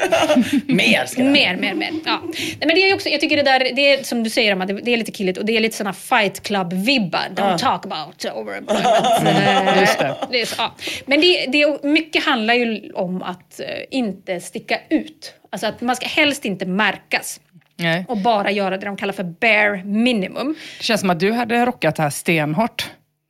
Eh, tack. Nej, men som ändå älskar att sitta. Alltså du skulle ju kunna mörka in i något hörn. Ja, men jag har eh, väldigt, Fast svårt vet för att vad? ljuga. Eh, Ja, det mår har du. Och dåligt. du gör allting. Du kan inte ens skicka ett mail utan att det tar två dygn för dig att formulera. Nej, förlåt, jag tar tillbaka allting. Du är bra på att mörka in i ett kanske- hörn, men du är sämst på att göra en uppgift dåligt. Ja, det, jag skulle nog inte må så bra. Jag, ibland gör jag ju uppgifter väldigt, väldigt dåligt. Men jag skulle ju må väldigt, väldigt dåligt att behöva göra det till en livsstil. Jag tror Eller- det här skulle gå om man var lite på pickalurven hela tiden. Ja. Man gick in med ett sånt fylle självförtroende och bara ja det här blir väl bra. Verkligen. Ja, skitsamma. Här har du Britt-Marie, här är PMet. Och sen på måndag, oj jag glömde bifoga, sorry jag kommer igen. Oj jag glömde bifoga igen. Så jag tror- Britt-Marie. Och så bara kör Fast då tror jag, jag tror man skulle synas för mycket. Ja, om man sant, var, sant, alltså, sant. Men, Om man är introvert drunk. Inte som jag. Om man inte är göteborgare så funkar det. Ja, men absolut. Verkligen. Eller psykopat tror jag Just också det. skulle Ja, funka det är nog ganska bra. bra. Ja. Eh, men, men syftet, eh, alltså, på något sätt, precis som du sa, alltså, det är ju någonting sympatiskt med att bara vara genomsnittlig. Eller att vara så, jag ska inte göra ett dunderjobb. Men syftet i OE-fallet, det är ju aktivt underprestera då för att få mer tid. För att parallelljobba på, på då fem, sex olika andra anställningar. Man vill ju frigöra eh, tid för att jobba ännu mer. Och i trådstarten på den här AMA-tråden på Flashback, där fortsätter våran vän AMS-jobb så här. Fördelar med OE. Pengar. Lägre risk att bli totalt arbetslös vid uppsägning. Två fördelar. Här kommer nackdelarna. 1. Mindre tid. Jag har gett upp en hel del tid och pengarna jag tjänar hinner jag inte njuta av. 2. Alla jobb är inte OE-friendly. Det är möten som krockar, chefer som, det är ett koncept, OE-friendly job. Eh, möten som krockar. Hojta om, jag- om jag har eh, inkorporerat den här lingon för hårt, för jag har ingen distans till det här. För jag, är, jag har inte tänkt på någonting annat på tre veckor. Jag tror vi hänger med. OE-friendly till exempel, den bara fladdrade förbi. Jag tänkte inte ens på att det var sjukt förrän du började skratta. Alla jobb är inte OE-friendly. Möten som krockar, chefer som kollar över ens axel, etc. 3. Mentala problem. Jag är helt körd i skallen vissa dagar. Jag har så många uppgifter jag bollar emellan. 4. Hemligheten. Jag tycker det är så jobbigt att inte kunna prata med någon om det här. Det är bara en person som vet och den ljög jag för om att jag hade två jobb och inte tre. 5. Risk att man blir av med alla jobb om någon skulle få reda på det här. 6. Det värsta för mig, stress. Tre jobb känner jag är för mycket. Jag har känt mig riktigt deppig. Ibland så har jag ständigt tänkt på jobb och 25 när tre löner trillar in så njuter jag inte så mycket. Min rekommendation om du jobbar på distans och har tid, testa på. Ja. Men jag har två frågor. Ja. Vilka jobb är det som är OE-friendly och finns AMS-jobb fortfarande? Det var länge sedan man hörde om. Ja, de finns nog, men jag tror mer som en eh, förmed... Alltså, de gör Okej. nog inte så mycket. De Nej. annonserar nog ut jobb. Men eh, OE-friendly, det är ju jobb som, du, som är på 100% distans. Eh, där du inte i princip har några eh, möten, för det är ju alltid bökigt när de krockar med varandra. Eh, och att de då ska de ska gå och göra eh, genom ganska liten insats. Du, Ja. Till exempel så är det många som skriver att du ska, du ska inte ha en hög position. Utan du ska, ha, du ska till exempel inte vara seniorutvecklare någonstans. Utan du ska försöka ha fyra, fem juniorutveckllarjobb. Eller bara sådana midrange-jobb. Men aldrig Det få är också någon... väldigt spännande att man inte bara börjar frilansa om man hinner göra så mycket och fakturera. Ja, precis. man det är många som jobbar man det. som programmerare på tre ställen. Ja, liksom, precis. i sig. Exakt, men det är många som säger att det finns nackdelar med att fakturera eftersom att det inte alltid liksom eh, det, det drar in särskilt mycket mer pengar. Och ofta så säger folk också att i, i techbranschen framför allt så är de som konsultar har en specialitet. Alltså du har liksom en, en expertroll och den är Den ofta senior. Ja, det. Mm. Eh, vilket gör då att du får mycket betalt men det kommer vara väldigt svårt Ja. att bolla den Men det är inte så vanligt att man på frilans har så här kött och potatisprogrammerare liksom. Nej, Nej, det, alltså jag vet inte om det är så. När jag jobbade så var det i och för sig lite så. Men de, de som det går bra för är ju sådana experter som man dundrar in. Och, ja. Eh, nej men TS han mår inte så jävla bra av det här och det är, tror det eller ej, inte helt ovanligt. Jag har läst ganska många OE-berättelser som, från folk som då skriver att stressen för att bli upptäckt eller bara stressen över att ha fem jobb. Jag har inte sett någon som har fler än fem he- heltidsjobb för övrigt. Men tänker du ha fem heltidsjobb där du ändå ofta samtidigt måste leverera någonting. Folk skriver att det gör det lite svårt att sova på nätterna. På subredditen så finns det folk som beskriver hur familjelivet och kroppen har kraschat till följd av heavy OE. Någon sa sig behöva ha vuxenblöjor på sig på arbetstid på grund av all oro och stress. Nej men gud. Men ändå Ja. värt det. Ja, men ändå värt För det. att kunna vara on fire. Ja, precis. Men, men det är någonting, alltså det här med vuxenblöjan då. Det är svårt att avgöra på den här subredditen vad som är skämt och vad som är allvar. Ja. För det är en väldigt märklig stämning där inne. Alltså de, ibland så skriver de saker i syfte att liksom vilseleda journalister. Eller att bara göra sig roliga över folk som bara har ett heltidsjobb. Så det är liksom väldigt svårt att veta om den här vuxenblöjan är den på riktigt. Men de som bara har ett heltidsjobb då, J1. Alltså de kallar jobben för det, J1 eller J2, som bananer i pyjamas. Typ. Ah, som job one. Job Ursäkta. one, job two, men det skriver de inte ut. Så det är så, my J1, I had to quit my J1 Det är klart de inte hinner skriva jobb ett. Nej, de har, de har rätt mycket att göra. Men de hinner ändå hänga på Reddit. Jajamän, det hinner de. Förmodligen på arbetstid om jag får gissa. Nej men det är en jävla lingo där inne, det ska jag ändå säga. Och jag vet inte exakt hur jag ska förklara det. Men han Isaac, grundaren då, han är någon slags mix av någon typ broy hype man och någon sån gammal corporate America-lingo. Han är så, you are the boss of your own life. Han har en massa YouTube-videos där det är så, you have to become a god in this world of overemployment. Men samtidigt då så, så ser man också hans broiga sida på Redditen. När någon skriver så, hej, då svarar han boom. Eller ibland yo. En stackars advokat som skriver att han hade velat gå OE men inte riktigt hittat något sätt att få det att fungera eftersom att han måste vara i rätten ibland. Just och det, är svårt, lite om han representerar från två olika firmor. Ja, två eller typ OE, ja, exakt. springer över mellan Ja, sidorna. nej men det, ja, precis. Men han vill ha tips då på, på det, hur fan ska jag få det här att fungera? Och då skriver Isaac, How do you eat an elephant, man? Den stackars advokaten svarar, "Eh, very carefully? Frågetecken. Isaac svarar, lol, that too. One bite at a time. Väldigt så korthuggen och typ så kill-internet är det verkligen det här. Gud. Jag får lite såna, du vet den här referensen, lite så han Tom i Parks and Recreation. Ja, älskar. Ja, mycket som han. Han är lite så, du vet en, en, menar, en tönt som har fått lite för mycket luft. Åh sätt. nej! Know the type, I'm the type. Exakt. Han har, egna, han har egna ord för allting. How would you like to look five years younger? In a clinical study, people that had volume added with Juvederm Voluma XC in the cheeks perceived themselves as looking five years younger at six months after treatment. Look younger, feel like you. Add volume for lift and contour in the cheeks with Juvederm Voluma XC. Reverse signs of aging by adding volume to smooth laugh lines with Juvederm Volure XC. For important safety information and to find a licensed specialist, visit juvederm.com. That's J U V E D E R M.com. Not for people with severe allergic reactions, allergies to lidocaine, or the proteins used in Juvederm. Common side effects include injection site redness, swelling, pain, tenderness, firmness, lumps, bumps, bruising, discoloration, or itching. There's a risk of unintentional injection into a blood vessel, which can cause vision abnormalities, blindness, stroke, temporary scabs, or scarring. Talk to a licensed specialist to find out if it's right for you. Ready to pop the question? The jewelers at BlueNile.com have got sparkle down to a science with beautiful lab grown diamonds worthy of your most brilliant moments. Their lab grown diamonds are independently graded and guaranteed identical to natural diamonds, and they're ready to ship to your door. Go to BlueNile.com and use promo code LISTEN to get $50 off your purchase of $500 or more. That's code LISTEN at BlueNile.com for $50 off. BlueNile.com code LISTEN. Hey Dave. Yeah, Randy. Since we founded Bombus, we've always said our socks, underwear, and t shirts are super soft. Any new ideas? Maybe sublimely soft. Or disgustingly cozy? Wait, what? I got it. Bombus. Absurdly comfortable essentials for yourself And for those facing homelessness. because one purchased equals one donated. Wow, did we just write an ad? Yes. Bombas. Big comfort for everyone. Go to bombas.com slash ACAST and use code ACAST for 20% off your first purchase.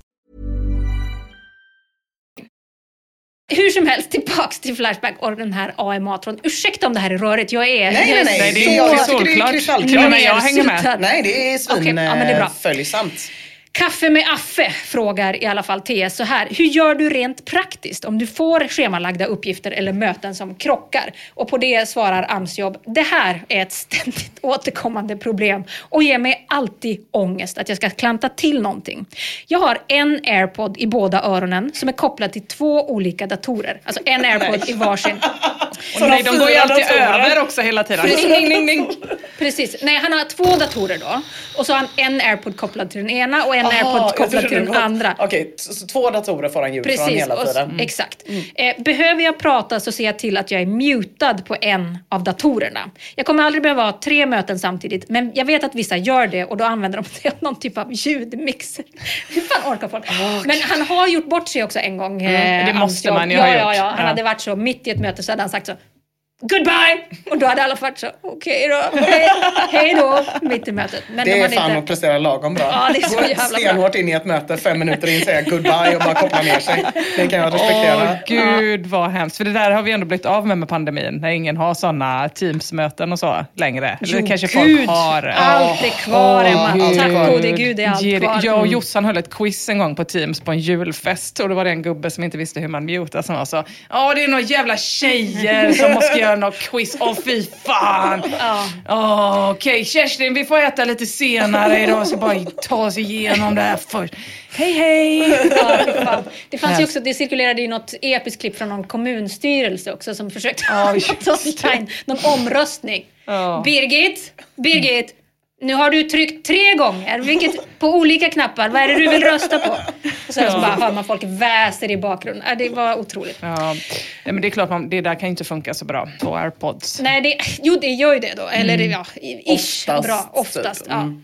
Men AMS-jobb, jag tycker att han är, han är liksom en ganska intressant motvikt då till stämningen i, eh, i subredditen där de flesta Mm. då hypar skiten ur den här livs, livsstilen trots att de då behöver vuxenblöjor Det är eventuellt. som en sån skillnad mellan en amerikansk romcom och en sån svensk socialrealistisk diskbänksdrama. Typ. Verkligen, exakt så.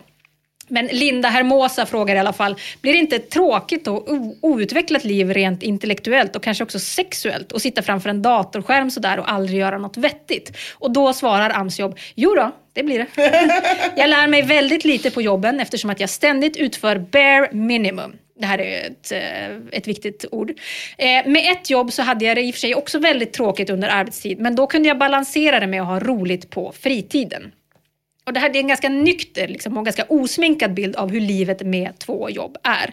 Man har en känsla, tycker jag, av att AMS-jobb har lite för få psykopatdrag, eventuellt är lite för nykter då, för att palla med det här i längden.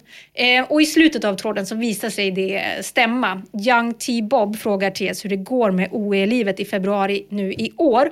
Och det vill säga, ja precis, nästan ett år då efter trådstarten. Och då svarar TS, tyvärr klarar jag inte trycket. Ena jobbet krävde ständiga möten och kamera på, så jag sa upp mig. Ett jobb var i en annan tidszon, vilket var hanterbart, men det gjorde mina arbetsdagar till 12 till 14 timmar. Så nu är jag tillbaka på ett jobb och fokuserar på alternativa inkomster. Och det tror jag är... AE. Ja, eller UE, unemployment. Men eh, jag tror att de alternativa inkomsterna är FIRE-rörelsens passiva inkomster. Jaha. Mm. Alltså typ eh, utdelningsaktier och sådana grejer. Mm. Ehm, jo men eh, TS han, han hoppade ju av ett av jobben på grund av det här kamerakravet vid möten. Och det är ett ganska vanligt skäl till att man behöver överge ett J tydligen. Och om man kikar på, i alla fall om man kikar på diskussionerna på Reddit. Vissa kallar sig för OE introverts. Eh, och, och tycker därför att de, tycker därför att de inte borde behöva arbeta under sådana omständigheter. Att synas där folk ser en. Men innan folk ger upp och säger upp sig från that kind of neo-nazi shit, Mm. som de kallar det, så brukar de försöka testa då att dra ner näthastigheten så att Mm. kameran ska lagga hela tiden så att till slut ska chefen säga nej, nu får, nu får du stänga av den där och så är de så, ah förlåt, sorry.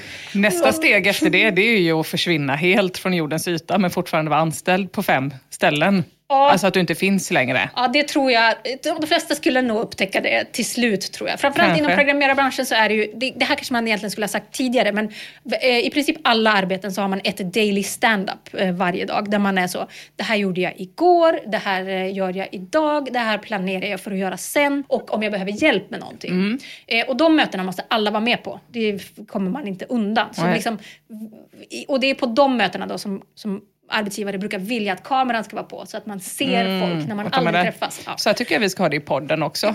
Ja, vi hade ju Möte. något slags veckomöte ett Det tag. är, vad har du gjort? vad ska du göra idag? Just det. Behöver Ja. du hjälp med någonting? Jag hade ju en sån situation när jag jobbade på Peter i Malmö, när jag gjorde ett förmiddagsprogram där. Då, Mm. eh, eh, under några månader så liksom pendlade jag upp till Stockholm och spelade in ett tv-program på kvällarna. Mhm. Så då behövde jag ju liksom gå från förmiddagsprogrammet kanske tre timmar tidigare än vad min arbetstid egentligen var slut. Mm. Och då fick ju bara mina kollegor på redaktionen bara mörka, alltså när chefen kom och frågade så, var är Emma? Fick de hitta på olika... Ah, så du är en sån Så jävla jag, var ju, jag, jag var ju det. Det var ju under en kort tid bara. Jag höll på att eh, dö faktiskt. av, eh, speciellt det där eh, och att man ska vara på flera ställen samtidigt. Ja, och där, och där är, får man ju säga att du är lite av en pionjär då, eftersom att eh, de flesta är ju bara mentalt på samma ställe. Men Ja. du var ju fysiskt då. Ja, på två olika städer. Mm. Ja. Nej, men, en annan sak som folk då testar det är, eh, man kan lägga på en massa filter nu för tiden. Och om man lägger flera på varandra då syns man knappt och så är det ingen som vet riktigt vad som Ja, har hänt. Så En kan man katt. bara så, Ja, exakt. Man kanske kan sätta upp någon fågelskrämma eller någonting bara. Det skulle man kunna göra, för det, ansikte. det är faktiskt en som har testat att bara rikta kameran mot sin bird feeder. Eh, och det hade tydligen funkat för att folk Ah. blev så jävla glada när det kom fåglar. Ja, och just var så, det. fan vad dunder. Eh, eh, jo, men och, men det, det tycker, jag tycker att det är, det är spännande att, eh, eh, hur indignerade det här gänget blir av kamerakravet som må- många arbetsgivare då har under möten. Och de är så, vad fan, varför anställer de oss om de inte litar på oss? Man bara, borde de verkligen, borde de lita på er? Alltså, hur, kan man, hur kan de inte se? Det är det är en sån Ja, självklarhet. det är så konstigt att kalla det nazism när någon säger du ljuger när man ljuger. Det är så jävla konstigt att skrika nazist då. what Ja. kind of neo-nazi shit Ja, is this? Fast du ljuger ju. Sluta ljug då. Ja, det är otroligt. Nej, men, ehm, jo, men på, på Reddit där, där delar, delas det också tips om hur man rent tekniskt då ska rigga arbetslivet. Ni hörde han som hade två, eh, en airpod kopplad till varsin dator. Eh, de flesta använder sig också av en um, eh, så kallad mouse jiggler. Eh, och det är en grej som, som ser till att musen hela tiden rör sig så att eh, datorerna aldrig ska gå ner i hibernate eller att ens teamstatus då ska visa away. Och just mouse jiggler, det är en risky little thing. För det finns både fysiska varianter av den här som då är mer, de är ganska svårupptäckt. Jag Men det trodde du finns skulle säga indiska människor. som rör Som har Oh, anlitat. det har jag hört om folk, folk göra som är heltidsanställd. Och, så här, Och sen lägger man här- ut det på en indier. Jajamän, det hade jag på gjort. entreprenad Ja, det är direkt. min första tanke. Ja. Nej, men det gör folk. Fyra programmerarjobb och sen så är det typ så att kanske i Sverige att, eh, jag vet inte om det är så, men det kanske är så att många företag tycker det är kul att anställa tjejer. Att det ser lite snyggt ut. Typ. Ja. Och vara så här, ah, men kolla vi har faktiskt en tjej på Just vårt det. ronkiga kontor. Eh, och då så har man sin bild då som bara är en sån uppstaplad det. Barbara-docka med en kuk i munnen eller Just det. någonting med några filter på. Och sen så har man bara, ja, hela jävla Bangalore sitter och jobbar åt en samtidigt. Nej, men det är nog Får man inte- åka runt på sån TED-talk-turné och prata om hur jävla duktig man är. 8 mars-fira. Fan, jag är inte med på den längre. Jag har kommit på Nej, en ny affärsidé. det, eh, nej men i alla fall den här mouse jigglern då. Det finns eh, inte bara hårdvara för det här syftet utan det finns också mjukvara. Och en sån har Reddit-användaren Different Area 3053 använt sig av. Den skriver så här. Jag blev uppringd på Teams igår. Min chef frågade om jag hade en minut över för att prata. Jag sa absolut. Han ville fråga mig om ett meddelande han hade fått från säkerhetsavdelningen. De hade skickat honom ett mail om att jag använde appen Kaffin.exe på min laptop. Jag fick idén härifrån för ett par dagar sedan. Han frågade om jag hade något jobbrelaterat skäl till att använda den och jag kunde inte svara. Jag sa att jag bara skulle avinstallera den, men han pressade mig och frågade varför jag använde applikationen och sen sa han rakt ut, är det för att din dator inte ska gå ner i sleep? Sen sa han till mig att slå på min kamera och att vi behövde ha en mer seriös diskussion. Jag slog på kameran, då delade han sin skärm och visade mig ett papper om uppsägning. Han gick igenom det och skickade till mig för underskrift. Tydligen var mouse jigglern den sista droppen eftersom att jag hade missat stand-ups, haft många åskoväder och strömavbrott sedan jag började. Allt detta på grund av en jävla mouse jiggler. Nu måste jag hitta ett nytt J4. Det var ju inte bara på grund av Nej. mouse jigglern. Det verkar ju Nej. ha funnits mer Ja, skit att hämta. det. Alltså det givna syftet med det här då, som vi var inne på innan, det är ju att tjäna mer pengar. Men som med alla lite tveksamma rörelser så brukar man behöva ett lite mindre egennyttigt argument för att rättfärdiga det här beteendet. Och jag skulle säga att OE-communityt, de har valt en väldigt tydlig väg. Retoriken, den är att arbetsgivare inte bryr sig om sina anställda, så varför ska anställda bry sig om arbetsgivaren? Och det här är ju ett argument som funkar jävligt bra just nu med alla avskedningar inom tech. På subredditen så sprids det otroligt många historier om samvetslösa uppsägningar från framförallt då storbolagen FANG, som de kallas, Facebook, Amazon, Apple, Netflix och Google. Och jag vet inte om ni såg det här, men när Googles moderbolag, eh, tror jag det var, gjorde sig av med svin mycket folk, så gjorde de det genom att bara låta folk upptäcka att de inte längre hade access till företagets resurser. det vill säga deras lokaler, kodbaser och annat. Kommunikationen. Precis. Ja. Det har varit några riktigt tjusiga uppsägningar det senaste Ja, inom det- techbranschen. Det har varit väldigt många. Väldigt många. I take full responsibility. Man bara, ja det är ju du som sparkar mig. Om, inte alla i och för sig. Alla Nej. har inte tagit full responsibility. Nej, men det är ändå otroligt. Alltså, back in the days gjorde man ju ändå så på storföretagen. Ah, nu ska vi tyvärr varsla hälften av er. Men här kommer Johan Glans! Nu blir det stand-up! Alltså att man ändå... Ja, bättre stand-up då. Ja, Vad glad man blir. Ja. Först sa något taskigt och sen muntrade upp folk. Ja, precis. Mm. Nej, här är de mer, men jag vet, inte, jag vet inte exakt hur det ser ut med, jag antar att även America, corporate America har någon slags eh, uppsägningstid, men de måste ju köpa ut folk då kan jag tänka mig, för folk har ju fått gå på dem. Ja, alltså men folk det- som har jobbat i 20 år på Google har de ju varit så. Ja, Aj, nej, men det tror jag går rätt bra liksom. Om man har eh, skäl. Det är ju samma i Sverige. Jo, för att avskeda någon på dagen. Ja, du, jag menar, behöver om- ju om ge du behöver dra ner, Jo, liksom. fast du behöver ju fortfarande, du har ju en uppsägningstid att förhålla dig till.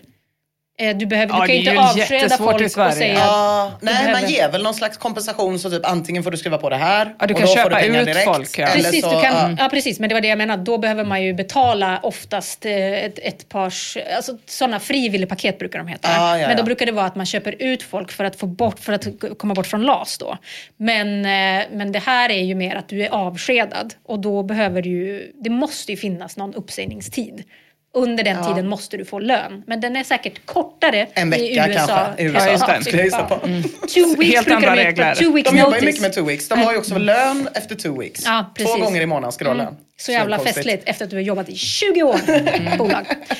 Jo, men den här grejen då att arbetsgivare ganska lätt skiter i en och när som helst kan ge en sparken. Det menar då OE-ivrarna är skäl att se om sitt eget hus eh, och bete sig då rationellt. Väldigt mycket handlar om det, inte känslomässigt. Man ska alltid se till att man har minst ett backup-jobb. Secret Recipe skriver, ni blir alldeles för känslomässigt bundna till era jobb. Gör ert jobb, få betalt, gå vidare. Board Toronto skriver, om du arbetar för ett företag är du bara en sälj, ett kalkylblad som enkelt kan raderas. Natasha 2U skriver, det är därför som vi inom OE bara ger dem en kod som J1, J2 etc. Det sänker dem till samma level of humanity som vi har i deras ögon. De försöker alltså dehumanisa storföretagen och kallar dem J1 och J2. Ouch! Det, det Vad ledsna de blir. Ja, jag tror det. Nej, men det är något slags underdog-perspektiv, eller underdog heter det väl, underdog-perspektiv som de försöker spela på. Trots att det här generellt är ganska resursstarka, välutbildade personer med riktigt höga löner som ägnar sig åt det här. För det är ohyggliga summor som drar, de drar in på sina J1s till J5s. Rörelsens grundare då, Isaac, han har gjort en intervju i podcasten Danny in the Valley. Du har säkert lyssnat på den innan. Där berättar han att han har... Nej, det har jag inte. Det låter fruktansvärt. Ja, det är, jag tror att det är Sunday Times eh, som faktiskt som har, Ah, som okej. gör det. Ah, Men, ja. eh, han berättar i alla fall, Isaac där, att han har tre heltidsjobb som han då gör parallellt plus ett side hustle. Och Mm. side hustlet, det är då hela overemployed-koncernen på, på internet. Eh, vi ska få höra hur mycket han tjänar på allt det här. Men frågan först, den kommer från Danny Fortson som då är tech-korrespondent för Sunday Times. Och Isaacs röst, röst, den är såklart förvrängd. all in all, what can you say kind of what all of that activity brings in? Uh, yeah, just myself alone is uh, north of one million, which isn't much in California, right? You and I both Yeah. know, Danny. yeah, yeah, yeah, yeah, yeah, yeah, yeah. So Just an average Joe, man. Just an average Joe. Fan Ja, drygt... eh, Fruktansvärd. Bra Ja. med smurfrosten i och för sig. Ja, den är ju Mm. stark. Eh, det spekuleras väldigt mycket om hans ursprung efter den här intervjun. För det, är han, det är i de andra grejerna som han gör, hans YouTube-kanal, då har han med en så mörk och Ja, murrig ja, röst. ja. Ja, Men som han nog lägger på om han får välja själv. Exakt, här har han inte haft någon kontroll. Nej, precis. Nej, men han drar in drygt 10 miljoner svenska kronor om året då. Just an average Joe. Eh, nu vet vi i och för sig att allt eh, är dyrare i The Valley. De köper ju raw water och sånt för Ja. 60 Ja, kronor precis. litern. Men 10 miljoner ändå, det är ju mycket Ja, är det.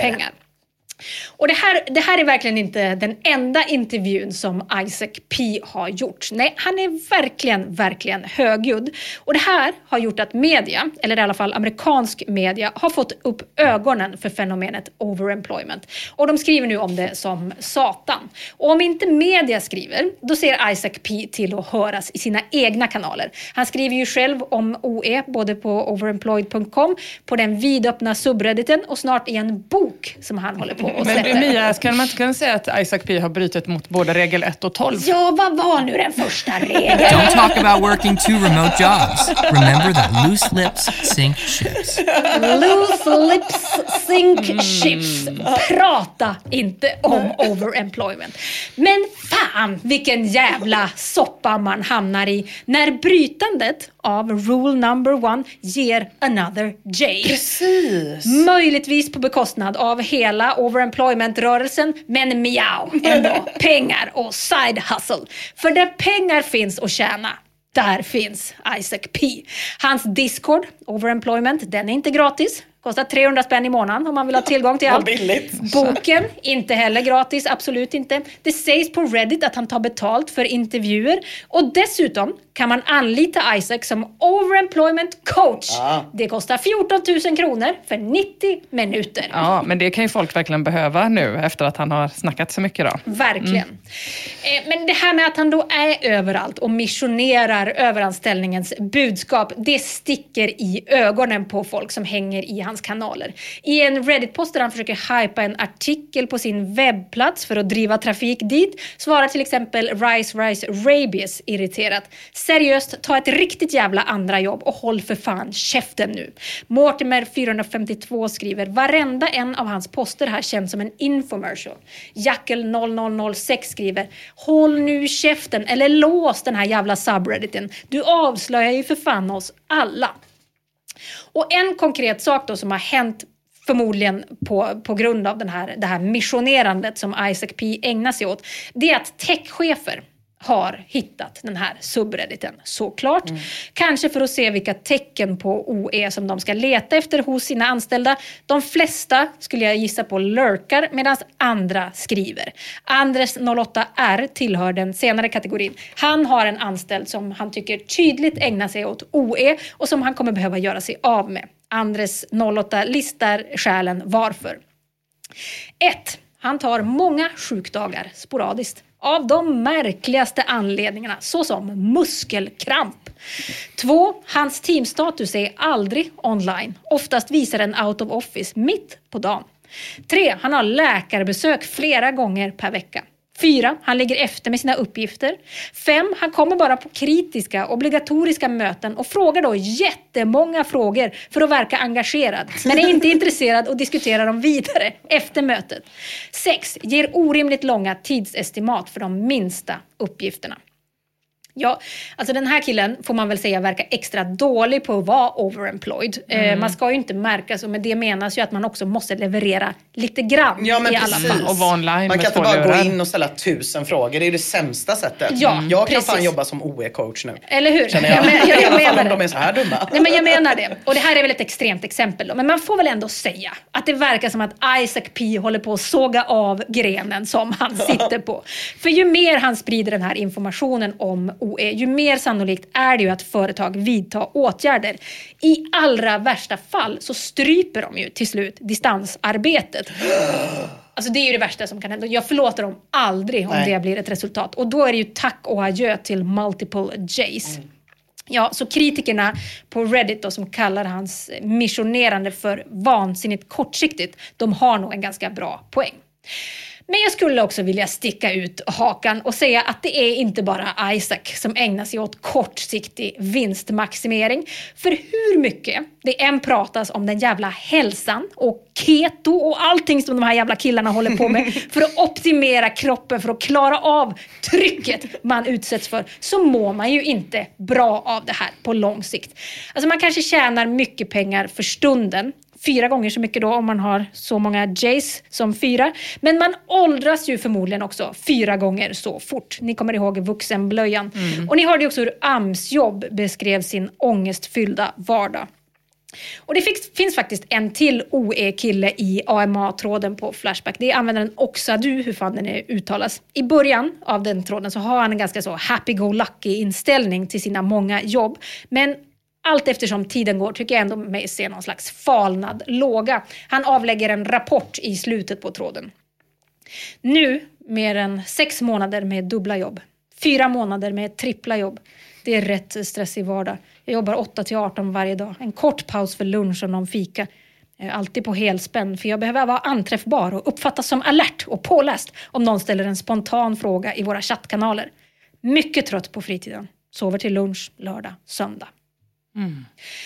Jag läste en artikel i Dagens Industri som nämnde overemployment som en kommande trend i november förra året. Och en Ja, just det. Några tick. månader sedan bara. Ja, bara Mm. några månader sedan. Men förutom det så har jag inte sett någonting om det här på svenska.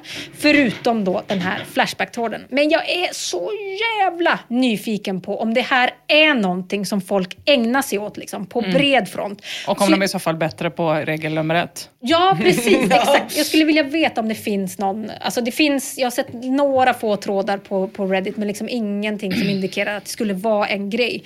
Men jag vill uppmana svenska OE-praktiker där ute att skriva i den här Flashback-tråden. För jag vill fan veta allt. Alltså. Flashback forever. Eh, hörni, jag har läst den ganska nya tråden. Vad är det underligaste eller fulaste ni sett hemma hos någon? Långt namn. Mm. Jag tänkte att vi skulle ta oss igenom den, men strunta rätt hårt i det fulaste, eftersom att det ändå typ är en Lexington-kudde, ja. kanske. Vad är det? Eh, Det är sån, eh, vad heter det, New England heter den Ja, inredningsstilen. precis. va? Allting är väl en sån Chelsea. flagga på. Ja, ja precis. Soffor och Ja, nej, men det är så här vitt och samtidigt eh, hav. Mm, precis, Ja, nej, då tänker jag på marint. helt fel eh, Mm, det är någon kanske. konstig seglar, eh, seglar, amerikansk seglarstil. Ja. Okej, okej. Precis, det gillar de inte på Flashback heller. Eh, nej, men de diskuterar lite grann det det fulaste och lite inredning och se. Alltså de, så de diskuterar om eh, det fulaste är vitt och fräscht eller att ha det riktigt jävla hårder brö- brötigt hemma. Det verkar inte finnas något mellanting, utan det är de två där. Eh, Flashbackarna pratar också en hel del i den här tråden om detaljer i inredning. Eh, forna inredningstrender som de hatar. Muminmuggar till exempel. Eh, ganska ny, men ändå gammal. Lasse Åbergs glas hatar de. Tavlor på gråtande barn och så vidare. Eh, en del tycker att eh, det är fult och en, eh, andra tycker att det är lite retro eh, redan nu. Men det är ju mera inredning då, som du ju var inne på eh, i podden ganska nyligen, Ina. Så jag tänker att vi skiter i det. Och så fokuserar vi istället då på det underligaste som Flashbackarna har sett hemma hos folk. Det är ganska mycket grejer. Några exempel är gosedjur i vuxna kvinnors eh, sängar, en AK47 och... Eh, hyll, hyllor är väl okej? Ja, är du en sån? Du- men, men säg någonting hon inte har. Men hur kan man hata eh, pedofili så mycket? ja, precis. Ha samtidigt. Hur kan man hata toff, två tofsar. tofsar så Ja. mycket? Precis. Precis, Men jag ändå vill ha vara väldigt gosedjur. tydlig. Jag vill att inte att du lägger ord i min mun. Jag har aldrig sagt något ont om pedofili. Det är inte det jag kritiserar. Nej, jag Men menar- jag, jag vet, menar jag vet att det är folk- folk som problematiskt. vill Jag locka vet, jag till vet, sig jag vet, pedofiler. jag vet, jag vet, det är mångfacetterad. Jag är en mångfacetterad människa, det är problematiskt. Men ja. jag, jag har mycket skit där ibland. Några gosedjur. Inte så svart och vit som man tror. Mm, nej, men det tycker de är konstigt. En AK47 är ett annat exempel. Eh, Koranen tycker någon är det sjukaste den har sett eh, hemma hos en person. Eh, Kenneth Kvarting skriver, det konstigaste jag har sett hemma hos någon var ett porträttfoto av Jackie Arklöv. Ja, det, är Det var väl inte så det är väl- konstigt? ja, det är väl lite konstigt att ha. Jo, om det har jag är- också sett hemma hos... För det, det var en person som var jävligt lik han. Jaha. Jag tänker en kille i en viss ålder ramar väl in Fel. Arklöv och sätter på väggen. Det är väl inte så Nej, konstigt. men tror du han är i, i, alltså, idoliserad? Nej, jag. inte idoliserad, men en Bara sån edgelord. Typ. Ja, nej, nej, nej, nej, nej. Ja, just det. Alexandermördaren är ju det då. Ja. Eh, jag, Från känner- jag, Storuman. Eh, jag tyckte det var lite underligt. Sen bildgooglade jag Jackie Arklöv. Han är svinsnygg alltså. Där ser man. Otroligt Det var snygg. kanske därför personen som jag känner som hade det på väggen. Ja, bara ville dregla till. Nej, men hon, var, hon, tyckte, hon var ju lik eh, honom. Aha. Inte helt missnöjd. Man måste skilja på verk och person. Så kanske man känner. Man måste om skilja på upp- Arklövs ansikte och hans gärningar. Är det det vi säger? Om man sätter Okej upp då. en bild på honom. ja. Ja, det är i alla fall pyttelite bättre än att ha ett porträtt av Hitler i hallen som någon i tråden sett hemma hos en kund. Den har varit hos dem. Oh. Eh, Mia, du verkar ju efter vad jag har fått höra i till exempel den här podden eventuellt vara en bidragande faktor till att folk sett underliga saker hemma hos folk. Du kommer inte heller undan Ina. Eh, du har ju eh, har det berättats om en gripklo till Ja. exempel för att äta snacks med. Det är inte, det är underligt. Ja. Snacks var väl, det var väl när vi skulle dricka öl med den som det var värst. Ja, Alltså jag la själv undan den när andra familjemedlemmar började dippa med den. Mm. Då tog jag Ja, bort okej, den. då tyckte du det var för mycket. Återigen, jag är Mm. mångfacetterad. Jag gripklo ja till öl, men inte till blöta saker tycker Nej, jag. nej, nej, just det. Ska man diska den då? Har du inte diskat? Det där, nej, det är inte jag. Bara chips. Jordnötsringar går bra, dipp inte. Ja, Jonas. Mm. Rätta mig om jag har fel, men det låter som att två inlägg som vi får i tråden om vad som är det underligaste folk sett på temat belysning skulle kunna vara belysning hemma hos Mia som ungmö innan du fick fru Mia och innan du började intressera dig för glödlampor. Vad vet jag? Ja, det har jag alltid varit intresserad av i och för sig, men Okej, då, då, där föll det. Eh, nej men Bort med fifittor skriver eh, att eh, han har varit hemma hos någon som har tänt 20 stycken marschaller lite varstans i lägenheten inför en romantisk middag. Det var, det var riktigt sjukt. Undrar om inte det kan vara farligt. Jo, det tror jag är väldigt brandfarligt. Men det är ju inte bara någon som har det kollat som på att- den I would do anything for love-videon med Meatloaf och tänker typ så här. Jag har inga ljus men, men typ så här var det va? Eller, just Facklor. Ja. Rotebro-Conny vittnar om att han har sett citat två batteridrivna orangea blinkbelysningar som lånats från ett vägbygge, stulits gissar jag, och användes som enda belysning i hemmet eftersom att elräkningen inte hade betalats. De hade gjort då försök att få dem att blinka i otakt för att uppnå effekten av en konstant eh, belysning, alltså ett konstant lysande sken då. Ja, de där drivs av någon jävla monsterbatteri då. Ja det måste det ju vara. Ja, det verkar så. Ja, det man måste ju vara smidigare än att dra en sladd. Mitt ute i skogen. Jag har aldrig tänkt på det. Vad fan om det. Men det måste ju vara något riktigt bra batteri. Ja, Verkligen ett eh, lifehack så här i Ja, Mysigt att sitta och läsa det där när det nästan går i otakt men inte helt. Lite psykande. Eh, en två meter bred pissoar i en vanlig trerummare, som Israels land. Känns också som någonting hos ungmön Mia skulle Ja. kunna finnas kanske. Ja, Mm. ja. Ja, vi hårdrar det. Sen innehåller ju tråden också skildringar av helt vanliga hem, som till exempel ditt hem, Ina. Ex Dom skriver, min pojkvän hade varenda köksskåp fyllt till bredden av CD-skivor. Vad han hade porslinet minns jag inte. Han hade också lådor med samtliga alla fjärrkontroller han någonsin ägt. Relate. Mm. Han hade uppställt animerad biografreklam i kartonger i jätteformat och alla McDonalds minionleksaker i vardagsrummet. Samlade även på trasiga paraplyer och gummiankor. Mys, mys. Mm. Så är det. Sen skriver folk också om underliga saker som de har sett hos folk som inte alls är underliga. Stoppsmäll skriver en sån där sjungande fisk som sitter på väggen. Inget hem haft. utan fisk. Nej, fan. Verkligen Jag hade inte. en sån också. Du hade en sån. Jag hade tio såna vid ett Som tillfälle. gick, som gick i otakt så att det hela tiden lät Don't worry be happy. Nej, man, man fick ju trycka på dem själv. Ja, precis. Det är de här Billy Blue Bass. Och då kunde man trycka så att de sjöng i kameran. Och sen så hade jag också en kräfta som någon skickade till mig som sjöng snapsvisor. Som man liksom Just det. toppade med på Just det, slutet. du, du hade det så mysigt hemma Emma, vad hände? Nej, vad hände? Men jag, jag köpte dem där för att jag eh, blev ju rånad när jag åkte skridskor i Folkets park utav två stycken barn. De hade inte skridskor och jag hade skridskor. Och då fick jag pengar från brottsofferjouren. Och då var jag så, vad ska jag göra? Alltså, nu köper jag hänt. tio stycken Billy Blue Bass. Ja, men vad var är de nu då? Vill du göra det av Alltså det är exakt det där att jag flyttade ihop med någon och att det var så, nu får jag skänka de här till eh, Emmaus. Mm, väldigt, väldigt tråkigt. En skickade jag ut på turné i Sverige som åkte runt.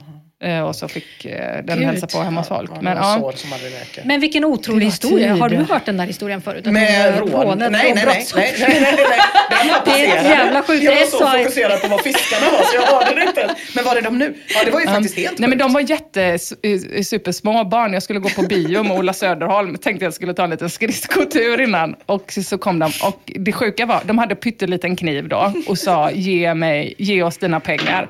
Eh, och så gav jag dem det jag hade då. Och sen så när de hade gått iväg, då märkte jag att jag hade 50 danska i fickan också. Och skrek, vänta jag hade lite till. Är inte det det dummaste ni har hört? Jo men hur, och så polisanmälde du och då fick du kontakt med brotts... Polisen kom för att de rånade supermånga under Aha. samma kväll. Bland annat så kniv, stabbade de en tjej. så att det blev liksom... Ah, ja, ja. Mm. De kom till eh, Sveriges Radio och så där. Jag var där som tur var då och kunde eh, Ja, ja, göra det ja. här lilla ja, ja. men hon som blev stabbad Stockholm. kunde ju säkert köpa 30 sådana fiskar. Ja, så ingen synd om henne. ja, hon Nej. måste fått så mycket pengar. Mm. Ja, men det var tider. Sen finns det ju också annan praktisk och MacGyver inredning som det vittnas om i tråden. Till exempel att man har sånt rep mellan två våningar som man klättrar, eh, firar sig ner. Ah, vilken dröm. Istället för trappor eh, då. Mm, hängmatta istället för säng. Ja. Sådana grejer. Mm.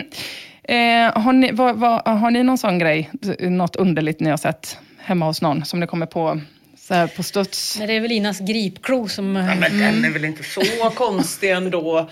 Nej, jag funderar på, folk har ju inte så konstiga saker hemma. Nej, det, är kanske är också det. för att ni trumfar alla. Mm. Med dina små cowboystövlar i storlek som ingen har och så. Ja, de är, de är jätte, jättefina. Ja, de är väldigt fina. Det, det värsta Helt som, använd- som eh, jag hade, det var en renskalle, en sån som man hänger på väggen. Men som hade sitt, eh, hud, sin hud kvar. Usch. Eller sitt hår.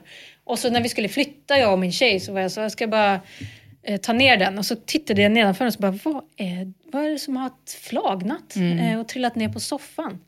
Då har den eh, lösts upp av, av larver. Eh, som hade tagit över. Min syrra hade gett den till mig från, eh, hon hade, jobbade på en second hand-affär då.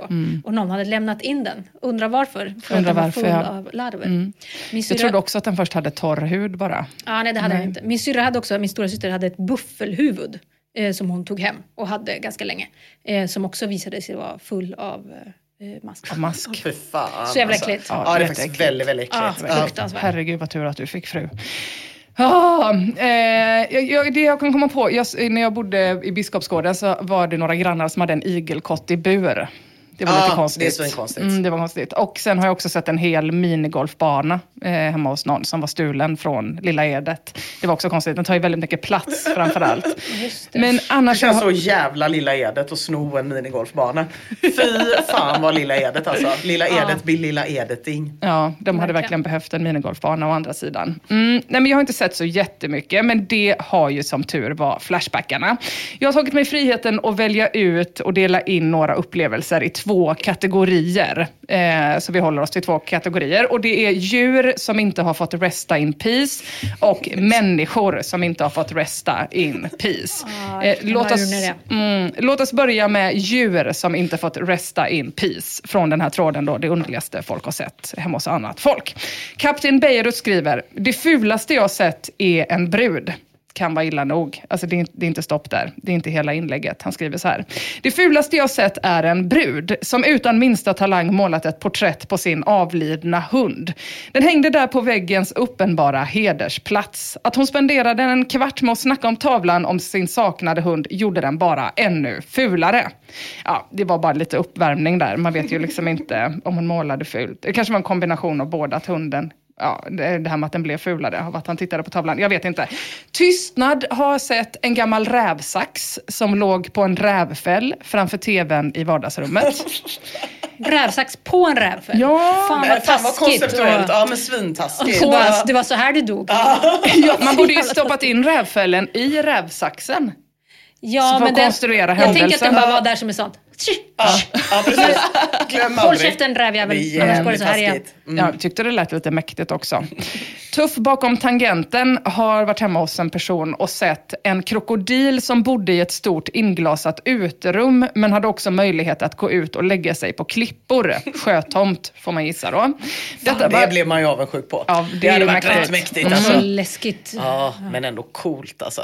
Verkligen. Tuff bakom tangenten skriver också, detta var så inte någon liten kaiman utan typ en 3 till 4 meter lång krokodil. Det fanns inte heller någon avspärrning mot grannar eller liknande. Nu tror jag att krokodilen mest höll sig i det stora inglasade rummet, men i teorin hade den kunnat gå vart som helst utomhus. Också mäktigt. Ja, men den var tam. Den ville vara Ja. hemma. Undrar, alltså Skansen-Jonas får ju ha, han har ju någon sån dispens för att få ha Ja, vilda djur hemma. Mm, kanske var han då. East Wing skriver, en person jag var hem till på 90-talet hade tagit hem en övergiven myrstack och hade den på en stor pedestal i ett hörn i vardagsrummet. Det är Ja. weird. Det var ju väldigt konstigt. Det Farsan hade ju- en myrstack i en av sina bilar ett tag. Ja, men. Vadå ofrivilligt för att han hade jag. gått och hämtat den i Nej, omgångar? den hade, de hade byggt den Ja. där inne. Men han Ja. fick ju liksom... Men jag menar, hur fraktar man en Ja, myrstack? det är jättekonstigt. Ja, och det vet Den, jag man inte. tycker att den skulle falla sönder. Men de kanske har något uh, fog. Litet klägg. Ja. Faktiskt. Ganska äckligt när man tänker på det. East Wing skriver också att samma snubbe hade även flera skelett eh, på gäddor och andra fiskar upphängda på väggar lite varstans. Det blir Det också är som en slags jävla- jaktrofé då. Jag är fast- 100% för olika typer av djurskelett. Men en gammal Fisk. wedda, Ja, alltså, det det, var- är inte mycket att hänga i Det var väldigt, granen. väldigt konstigt.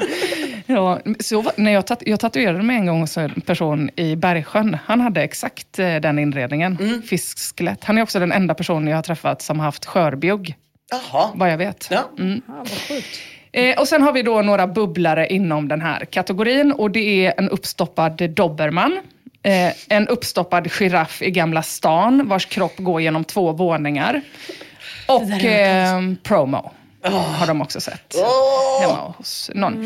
Ja, men den har man sett. Man kan googla på den här giraffen. Giraffen, Man kan ja. googla på promo också om man vill se Fast han har inga dreads nu längre. hur de ser ut hemma hos någon. Nej. Nej, han kanske skulle hamnat i människokategorin. De är nämligen uppstoppade hemma hos mig. Lagda i formalin. Jag hade en kompis eh, när jag, när jag var på Nordirland som eh, vi friterade en av hennes gamla dreads och eh,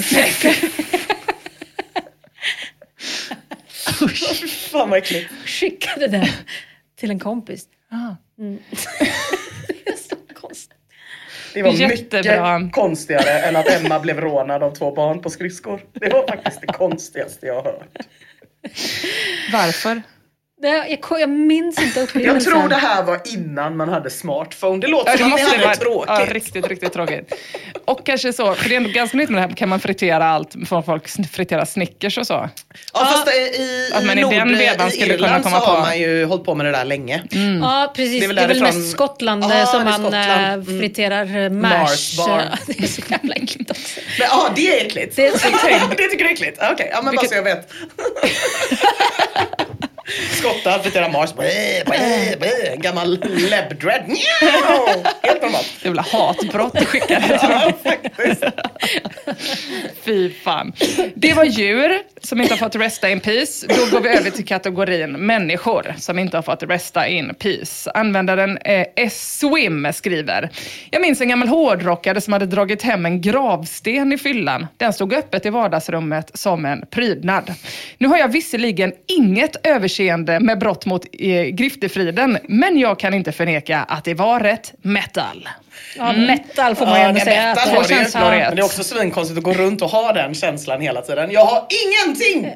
Vad var det? Ingen tolerans. Vad var det han använde för formulering? Jag har inget överseende har med brott mot griftefriden. till Brott, brott mot griftefriden. Det är jag det. Ina, vilken Ina? Hon som inte har något överseende med brott mot griftefriden. Ja, den ja. Men som ändå är rätt metal. Mm. Eh, Man at Arms skriver, fest hos en kvinna i medelåldern med tonårsbarn där enda dörren som fanns var ytterdörren. Ja, Det är ja, en ja. öppen planlösning. Oh. Mm. Det är ka- kanske då Det steget. beror ju på vad det är för fest. Det kan ju vara omörkt. Men Ja. det, det låter, eftersom att det är med här så är det ju mörkt. Förmodligen. Mm. De har tagit bort alla dörrar då. Det är ju steget efter då att man sätter GPS på sina barn som ni kritiserar mig för att göra. Just det. Ja. Mm, att inte ha några dörrar överhuvudtaget. Ful, fula farbrorn skriver, en enorm byst i marmor som visade sig vara en avbildning av en son som gått bort i ung vuxen Nej. ålder. Nej. Där säger du nej. Jag säger nej till det. Mm.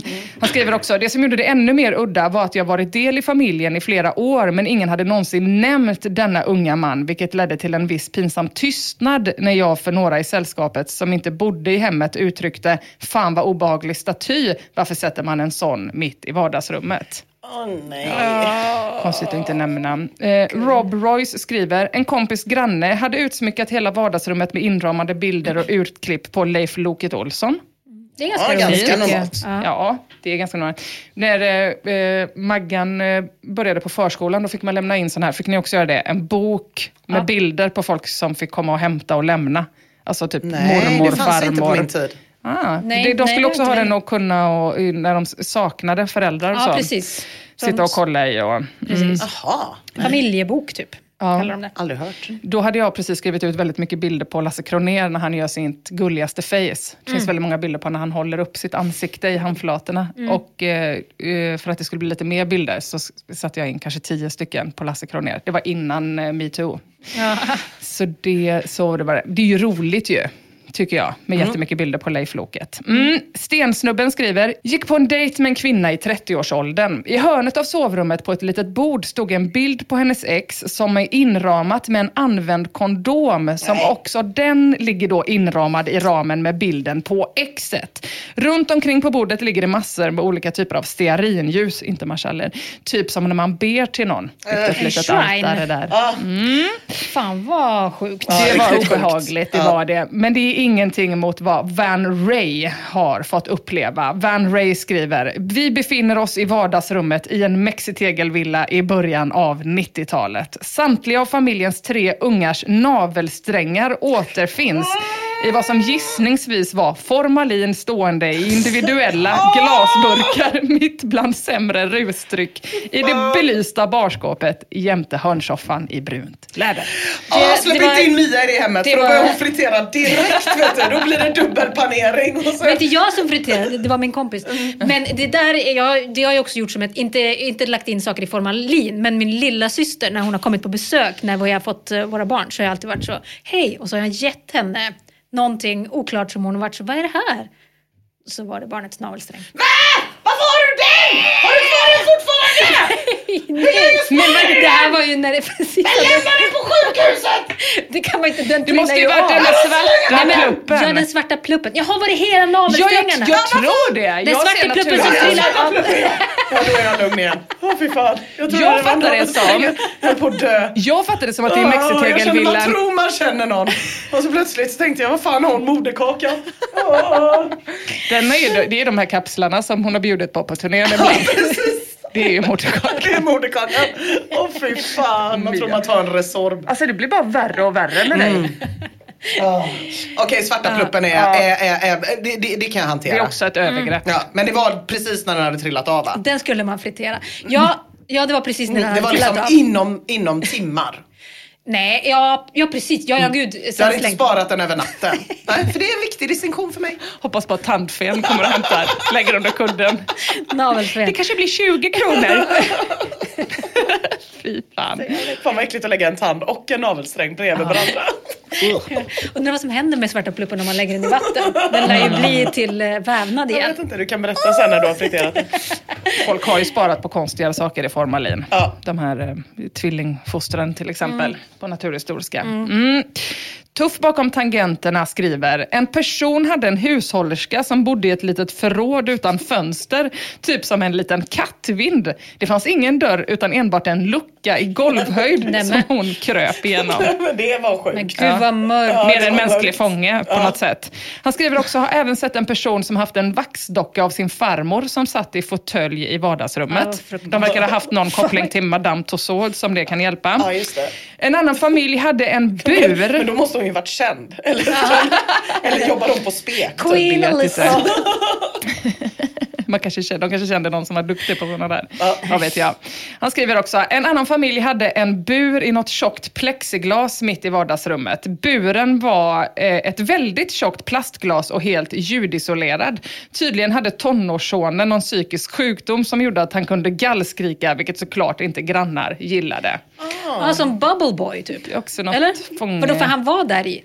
Ja, Ja, det är in i buren att, bara. han- att han fick Ja, vara där han behövde skrika av sig då. V- vad, gjorde, vad gjorde man med Bubble Boy? Nej men det, var, det är det där Seinfeld, eh, Jaha, han som mm. levde. Okej. En bub- ja. eh, ljust och fräscht ändå. Mm. Bo i Fan, plexiglas. det där var nog mörkast hittills. Ja. Alltså. En box. Jag har inga dörrar i min lägenhet, men jag har en box. Ja. Jag har en kubb.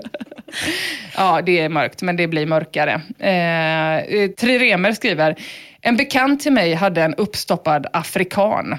Mm. Han är adlig och någon i hans släkt har fått, på, eh, på något sätt fått tag i den här för jättelänge sedan.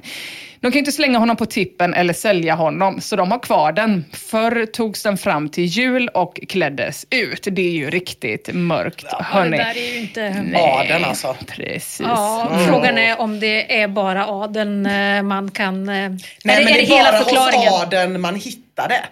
Alltså, jag skulle säga att 100% Det är bara av adeln som människor inte åker som till har tippen. rakt av olagliga saker uppstoppade är adel. Det vill jag ändå säga. Det är ett fondnamn på dem. Sen säger jag inte, inte alla fondnamn. Absolut. Men jag tror fan inte du stövlar in hos någon mexitegelvilla. Så är det nog. Men tror du inte att det behövs någonting mer än att bara vara adel för att klä ut Jo, jo, en jo, uppstoppad jo, svart jo, man? Jo, jo, jo, det Eh, krävs något mer. det Ja, men det krävs adel.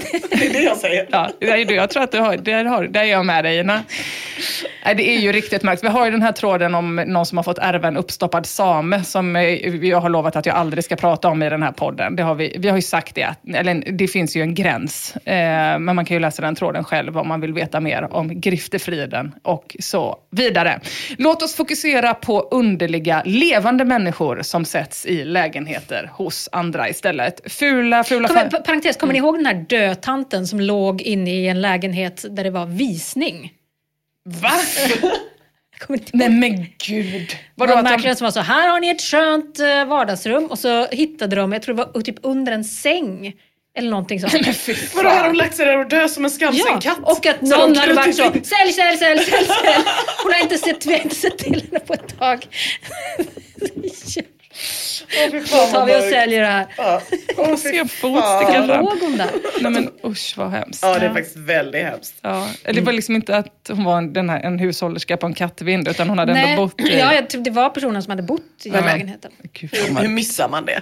Hur missar man det? men det Kommer det Hon ingen hade gömt sig homestylist- på något- Kom det en Ja. homestylist och målade naglarna på henne och bara gick vidare? Alltså homestylisten gjorde ett dåligt jobb. Kan Trodde inte att hon var bara ställa fram citroner och sen pynta, tan- pynta liket. Bort med liket. Städar överallt, förutom under den här sängen. Sätter på Herregud. läppstift. Mm. Nej, vet ni, vi fokuserar på levande Ja, personer ja, nu. tack, Jag ja, tycker tack. vi gör det. Sånt som Mia inte kan fritera. Nej, precis. Det var tar inte vi. jag! Ja, jag? ja, ja, ja. Fula, fula farbrorn skriver. Jag var på en fest en gång där några upprepat beskrev att de hade en kines hemma hos sig som satt och farmade i datorspel. Eh, farma är vad jag har förstått det som, lite som det du var inne på, att man liksom anställer indier för att göra ett annat jobb. Alltså han, det är att man då sitter och gräver i någon, eh, eh, alltså sitter och farmar någon valuta i något spel. Typ som att mina fast Ja, i ett precis. spel. Som man sen säljer då till eh, andra gamers Ah, okej, för riktiga pengar. Ja. Alltså gör sånt skitjobb helt Ja. enkelt. Där man bara ska hämta in valuta, spelvaluta. Så säljer man det till någon annan som spelar Candy Crush. Exakt, Precis. Någon adle kanske, en uppstoppad afrikan hemma, vad vet jag. Har du en uppstoppad afrikan? Jag har bättre upp von Holdenberg. Jag har en riktig kines som minar i köket. Jo tack. Fy fan alltså. Sitter och farmar. Ingen trodde på det, men senare på småtimmarna glider vi in i deras lägenhet och tro fan, där sitter det en kines i hörnet med fyra, fem datorer och farmar. Han hälsade, men bröt aldrig kontakten med skärmen. Han efterfrågade med jämna mellanrum snacks och om någon försökte få kontakt med honom så svarade han inte förrän man kastade något på han. Då fick man responsen Vad? Och han bröt fortfarande inte kontakten med skärmen. Tydligen var de vänner sedan flera år tillbaka och för dem var det inte något konstigt att han satt där och farmade. Men det kanske bara var en helt vanlig innebo. Ja, Antagligen. eller hur? Eller en kompis. Ja, ja, ja. Visst var det det. En helt vanlig adopterad kille som heter där Anders. och farma. Mm. Nej men hörni, det finns ju som ni hör en hel del underliga saker hemma hos folk där ute i lägenheterna och ute i stugorna. Så låt oss därför avrunda med en liten visa om hur det kan vara när man kommer till ett hem eh, och får se både det ena och det andra. Jag ber om ursäkt på förhand för att jag ska förstöra din absoluta favoritlåt Mia. Ja, vi får se om det blir förstör eller eh, om det blir en- Förgylld. Mm. mm. Verkligen. Mm. Jag blev bjuden på fest hem till min kära vän som jag inte sett på många långa år. Jag knackade på dörren och vad hände sen? Jag ska berätta så att ni förstår. Jag möttes i hallen av marschaller i plåt och porträtt av en gammel nazist. Innan dess var det tavlor med barnens fula gråt och en Muminmugg som jag ansett trist. Vi rörde oss tillsammans mot hans vardagsrum och vad fick mitt öga då se? Jo, en pojkes byst som stod där så ensam och stum och jag navelsträng från ungarna tre. Blä.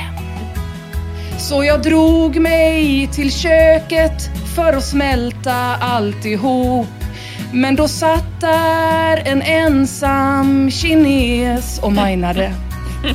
Jag frågade han, vem är du? Men då hördes det ett rop och i sovrummet där var hon Therese. Hon skrek, vart har du varit? Jag älskar ju dig. Sen såg jag kondomen, för den satt i ram. Jag svarade, det var ju en engångsgrej. Jag flydde, men snubbla på en koran. Jag kravla ut i hallen förbi en vaxdockad farmor. Nu gällde det att fly fort som fan. Bredvid myrstacken så hittar jag till slut mina skor bakom en uppstoppad afrikan. Det var hemskt. Det var fult. Både konstigt och tungt. Värre än Lasse Åbergs alla glas. Min vän hade nu kommit fram till en punkt där hans hem och han själv bör omhändertas. Placeras någonstans där det är lite fräsch, ganska luftigt och äggskalat vitt. Mm. Ja, in på dårhuset som faktiskt har gått i bräsch för avskalat och planlöst och fritt. Eller en plexiglasur då går också bra. Men så kan det ju gå. Så kan det gå. När inte haspen är på och man råkar bjuda hem folk. Vilket otroligt slut på låten. Ja men Så verkligen. fin. Hörni, det var ju allting för den här veckan. Det var allt för den här veckan. Helt Tusen- klart. Vi hörs om en vecka igen. Det gör vi. Tack alla som lyssnar. Och tack så jättemycket till Flashback för att ni inte har några algoritmer. Ja, och tack patronerna. Tack. Hej, hej! hej.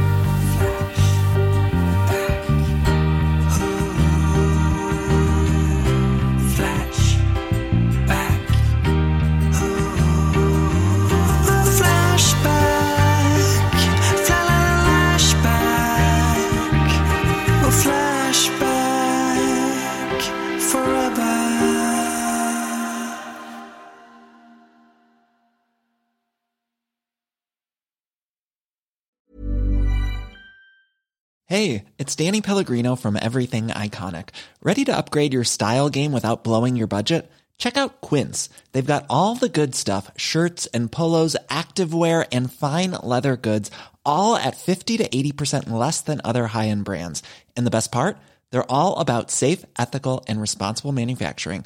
Get that luxury vibe without the luxury price tag. Hit up quince.com slash upgrade for free shipping and 365 day returns on your next order. That's quince.com slash upgrade.